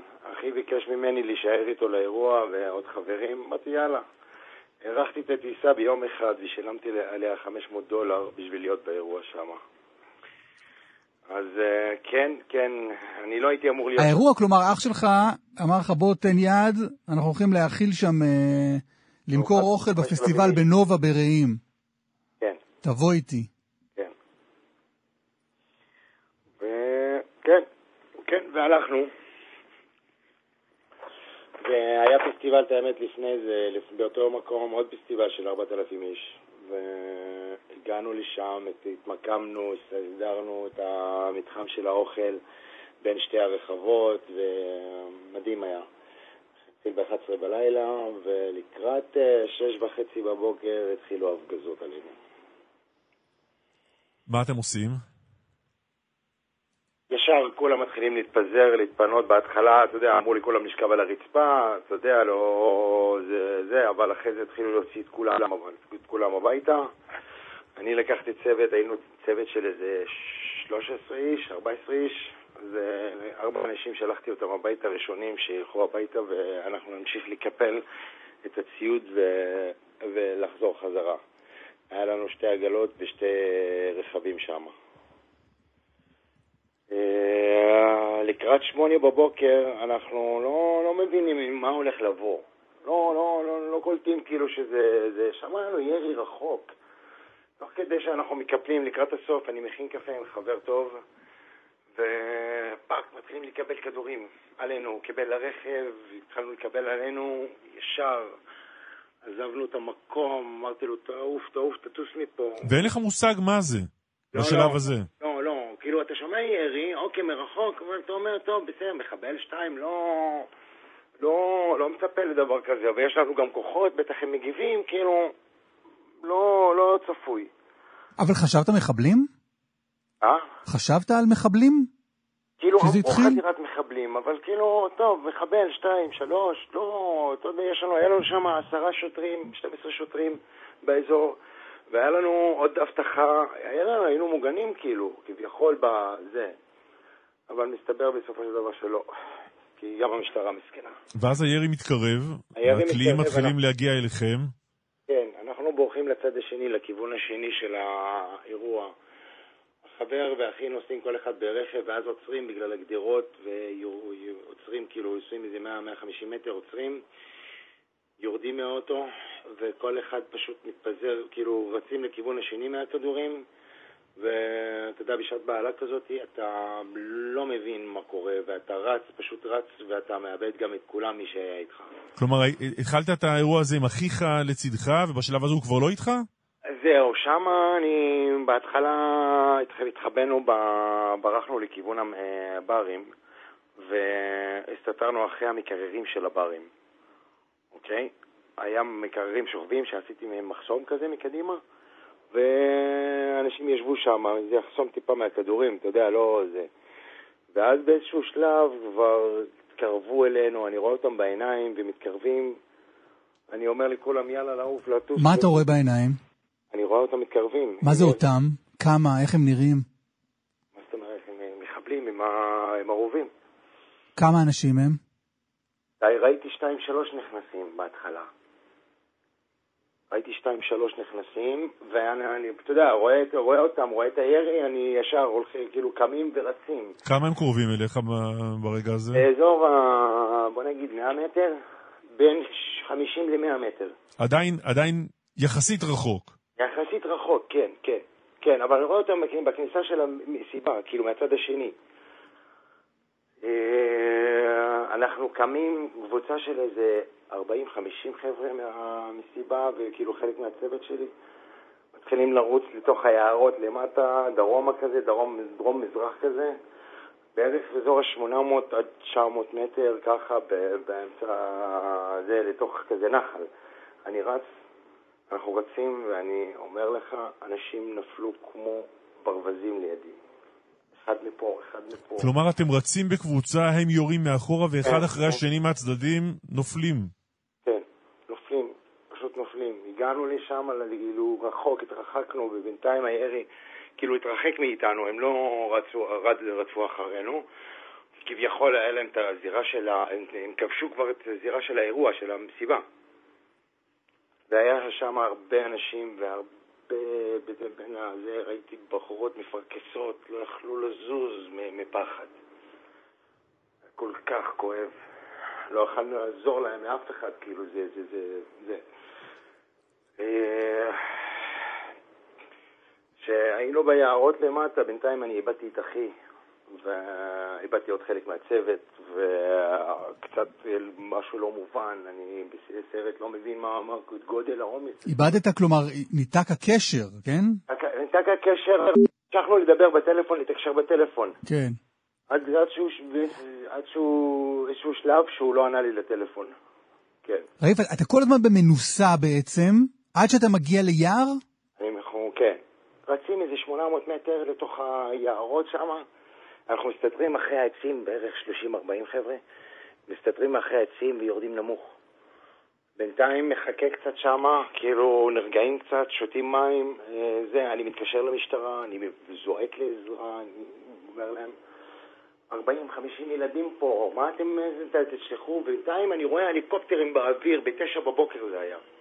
זה היה בתשע בבוקר. אני רואה הליקופטרים באוויר, שתיים שעפו מעלינו כל כך, אמנם רחוק, אבל, וביקשתי שיביאו הליקופטרים, שיעזרו לנו, אבל אין, לא... אמרו, לא, לא יכולים להגיע אליך כרגע, תסתדר, ותסתדר ותהיה בשקט. ואתה שם עם 40 חבר'ה מתחבאים? כן, מתחבאים מאחורי העצים. אני באותו רגע, כאילו, איפשהו, הרגשתי חסר אונים. אני אמרתי, מה, אני לא הולך לחזור מפה עכשיו? לא, לא יכול להיות. כאילו, זה לא, לא הגיוני מה שקורה פה. ואני מחכה קצת עוד קצת, רצינו לצאת לכיוון השני, לגבעה, ולהמשיך הלאה, לרוץ כאילו לזה. אני קולט מהצד השני קבוצה של אה, ערבים, שהם קוראים לנו כזה, אומרים לנו בואו, בואו, עכשיו אני מבין ערבית, אני דרוזי. אה, אומרים לנו בואו, בואו. אני מבין משהו לא, משהו לא מריח לי טוב. לא מריח טוב. כי, לא יודע, זה היה מוזר, זה היה מוזר, לא הלכנו, נשארנו במקום. הם קוראים לכם, לכאורה, בואו, אנחנו נעזור לכם. כן, כן, כן, כן, כן. ואתה מתלבט עם אלה אנשים שרוצים לעזור לך, או אולי חלק מהמחבלים? זה חלק, זה חלק מהם, כן. מאיפה הם קוראים לך? הם קוראים לי מהצד השני, כאילו זה, אני, אנחנו רצנו מכיוון אחד, ורצינו להמשיך לכיוון, כאילו להמשיך באותו כיוון. אבל הם באו מהכיוון השני. הם הקיפו בעצם את כל המקום שם. הם הקיפו אותו. הם אומרים לך, בוא, אבל אם הם מחבלים, אז הם לכאורה יכולים פשוט להרוג אתכם, לא? לא, זה, יש שם, היו מחבלים עם נשקים, היו גם מחבלים בלי נשקים, uh-huh. שהיו מחבלים עם סכינים, היו מחבלים עם, אה, עם בלי כלום, שבאו לבזוז, וכאילו, ורצו, כאילו, היו סוג של, רצו סוג של פיתוי, אוקיי? כי היה גם שם בדואים, ובדואים גם אה, אה, אה, נהרגו שם. אה, לא הלכנו. השארת את החבר'ה שם, מתחת לזה, מתחת לעצים, באיזשהו שלב, אחרי שעה וחצי שאני אה, מתקשר לאחיו, הוא לא עונה לי, קצת נלחצתי את האמת. אה, בינתיים באופק אני רואה את הרכב שלי פרוץ ליד הרחבה, ליד המסיבה כאילו, אני רואה אותו פרוץ. ואני אומר, חושב, אני מדבר עם חבר, עם עוד חבר, נלך לראות, לראות, להביא מים לחבר'ה, כי אנחנו כבר כמה שעות מתחת ביער, אין לנו מים, אין לנו כלום, וכולם התייבשו כמעט. וגם אין לכם מושג מה קורה בתמונה הגדולה. לא, לא, לא, לא, לא, אין מושג, לא, לא מבינים מה זה, הם מרגישים ירי, ואתה יודע, מסתתרים בינתיים, שלא נקבל איזה כדור. ובינתיים אף אחד, אין תקשורת, כאילו יש תקשורת, אני עדכנתי תמיד את, ה, את המשפחה, את, ה, את כולם, את החברים, מי שהיה צריך, שאנחנו בסדר בינתיים, אבל אתה יודע, תחת מתקפה. אה, אני קם אני ועוד חבר ללכת לחפש את אחי, להביא מים ולראות את האוטו שלי. אנחנו רצים בין העצים ככה, אתה יודע, לאט לאט, עד שאני מגיע לזירה לשם. החבר הולך להביא מים מהבר, אמרתי לו, אם אתה הולך, אתה לא הולך לחזור, תיזהר, כאילו, זה, אני לא חשבתי שהוא הולך לחזור. אמ, אני, מחפ... אני מגיע לאוטו, אני מחפש אה, את המפתח, משהו, הכל פרוץ, הכל בחוץ, הכל אה, שבור שם היה.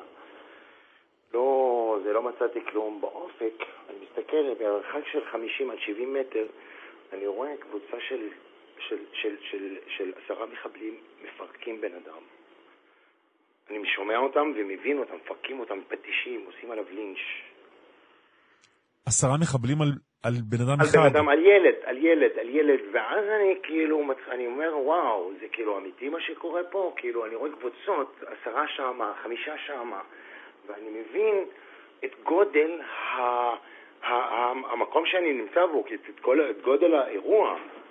אמנם עדיין לא הבנתי אז, אבל כאילו, אתה יודע, אני רואה קבוצות של מחבלים, אני הבנתי פה, יש פה כמויות, זה לא אחד או שתיים או זה.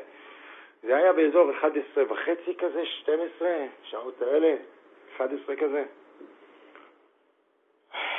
ואז אני, בא איזה רכב, ואני קולט שרכב כאילו ראה אותי, לא יודע אם ראה אותי, אבל הוא בא לכיוון שלי. רכב כאילו רגיל, לא טנדר ולא זה. יודע, בפחד אתה לא מבין מה קורה, מה זה... תוך כדי שאני רואה אותם עושים את זה, אני אפילו הסרטתי אותם. צילמתי, צילמתי אותם קצת. אני... ואז רואה את הרכב וקולט אותי, היה באוטו סכין גדול. לקחתי אותו ביד ורצתי לכיוון היער, כאילו לצד השני, והייתי בור בתוך האדמה, ואז נכנסתי בו.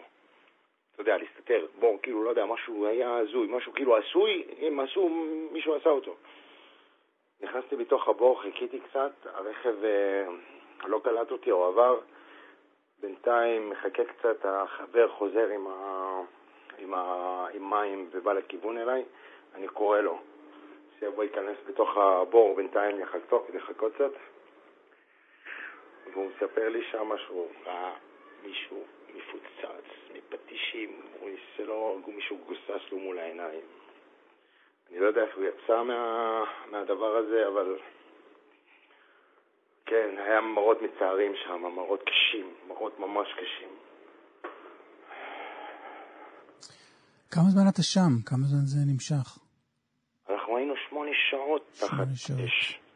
משש בבוקר עד חמש בערב, עד שיצאנו מהשטח. מדהים. מי חילץ אתכם? אז uh, מי שחילץ אותנו זה מישהו, כאילו באו בסוף לקראת, uh, בשתיים באו כוח ראשון, עמדה של חמישה חיילים, הוציאו את הפצועים הראשונים. פצוע הראשון יצא רק באזור אחד וחצי שתיים. אוקיי? זה אחרי חמש-שש שעות. מדהים. אה, אנחנו יצאנו עם, אה, עם אה, מישהו בשעה חמש, כבר היינו אחרונים, אני חיכיתי עד שכל הצוות הגיעו אלינו, כי בעצם אני עזבתי 40 ילדים שם למטה והלכתי ל, ל, ל, לחפש את זה, את אחי, ולהביא מים. אז משם, אני באופק, בתוך הבור, אני מסתכל באופק במרחק של 300 מטר, אני רואה טנק ישראלי. ואני רואה, אני שומע משם עברית. אני אומר, אוקיי, יופי, זה החבר'ה שלנו. בוא, זה, בוא, בוא נלך, בוא נלך. באמת, בשיחה האחרונה שלי עם אחי, הוא אמר לי שהוא ראה טנק ישראלי והוא הולך לכיוון. זה איפה, שלו, איפה שהוא הרגיע אותי, אבל אה, אתה יודע, חוסר התגובה שלו קצת הדאיג אותי. אנחנו רצים לאט לאט לטנק בין העצים, ולפני שאני מגיע אני זורק את הסכין שלא יחשבו איזה עם מישהו אחר. שאתה מחבל, כן. כן. אני מגיע לטנק, אני רואה שתי שוטרים, אחד, מצד, אחד מכל צד, ואיזה קבוצה של 15 חבר'ה, חלקם פצועים עם רסיסים, חלקם עם כדורים ברגל, בכתף, והם מתחבאים מתחת לטנק כאילו, ב... זה, בכל רגע ירי, פגזות, ירי לא פוסק. היו שם שתי שוטרים ועוד חייל, וזה כביכול הנקודה היחידה המוגנת שהייתה שם בשטח. כן. ומשם כן. מחלצים אתכם בסוף. כן. אה, אני צועק, אני שואל אותם, מישהו ראה את אחי, מישהו ראה את אחי, פה, שם, אף אחד לא, אתה יודע, לא מתקשר, לא, כולם מבוהלים, לא מבינים, לא, גם לא מכירים. כן. אזור הרבע שעה, עשרים דקות, אני מחפש חצי שעה. אה, כאילו באזור של הטנק. אחרי זה חבר, כאילו מישהו אומר לי, תסתכל, תסתכל מתחת לטנק. אני מסתכל מתחת לטנק, אני קורא את השערות, אני קולט את השערות שלו. של אחיך. זה נרגעתי כזה, אתה יודע, צעק, פה, פה לפה. כן, והתחלתי, אחרי שהכל בסדר, התחלנו לזה, לבקש מהמשטרה ללכת לעזור לחבר'ה למטה. 40 ילדים מתחת ל... ל... לירי, מתחת ל... כאילו חשופים, אין להם הגנה. התחננתי בשבילם, התחננתי מהם, כאילו, אפילו תביאו לי נשק, אני רוצה ללכת לעזור. לעשות, אני לא יכול להישאר ככה, זה, זה לא יכול לעזוב אותם, 50 ילדים, 40 ילדים שם למטה. כן. לא יודע מה קורה איתם, זה, הזוי. והמשטרה לא עוזרת, לא יודע, הם, הם פחדו, כאילו, כולם פחדו, כן, כן. אני יכול להבין, אני יכול להבין, אבל כאילו, לא יודע. ריב, אנחנו רוצים כבר אה, לסגור את השיחה, רק תגיד, אתה מתכוון לחזור עכשיו לארצות הברית? אה, עכשיו לארצות הברית, אה, כן, בקרוב. האמת, אה, הבאתי את הדרכון שלי שם, ולשמחתי מצאו אותו. אה, השארת את הדרכון ולקחו את זה. כן, כן. ואז משם באו כוחות, ונמשכנו כן. עד 4-5, ואז יצאנו שם, משם ב... רייף רשע. רייף, תודה רבה לך. תודה על השיחה הזו. בכיף, בכיף. תודה לכם. בשל המצב הקמנו את החמ"ל של כאן, המקום שמרכז בעבורכם ובעבור יקיריכם את כל היוזמות האזרחיות לסיוע ללוחמים ולאזרחים. אירוח לתושבי הדרום והצפון, חלוקת מזון, חיפוש יקירים, או רק לפרוק את מה שעל לבכם. לפרסום ולאיתור יוזמות, הצטרפו עכשיו לקבוצת החמ"ל של כאן בפייסבוק, או מצאו אותנו באתר וביישומון כאן. אנחנו כאן.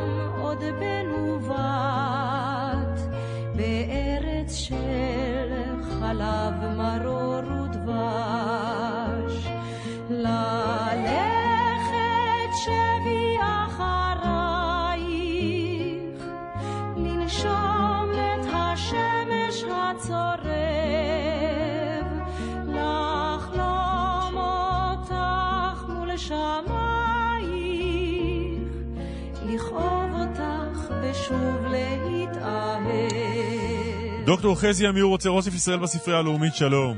בוקר טוב קלמן, בוקר טוב אסף. ללכת שבי אחרייך. ואתם יודעים, אנשים, נדב העורך אמר לי כמה אני אוהב את השיר הזה, ואנשים כל כך אוהבים את השיר הזה, ממש נאחזים בו, אני חושב, ברגעים אה, קשים אה, לאומיים. ואני חושב שאלה פשוט המילים האלה, ללכת שבי אחרייך. כי מה, מה זה בעצם ללכת שבי, כן, בעברית? אתה ללכת שבי אחרי משהו, ללכת שבי אחרי מישהו. הרי הכוונה היא שאתה מתפתה לאיזה אחיזת עיניים, איזה, אתה הולך עם עיניים עצומות אחרי מישהו או משהו שהוא לא אמין, ובשיר הזה אהוד מנור פשוט הופך את היוצרות ומצהיר, מצהיר, אה, אהוד מנור הוא איש מתון בדרך כלל בשירים שלו, והוא מצהיר שהוא הולך שבי אחרי הארץ הזאת ללא פשרות.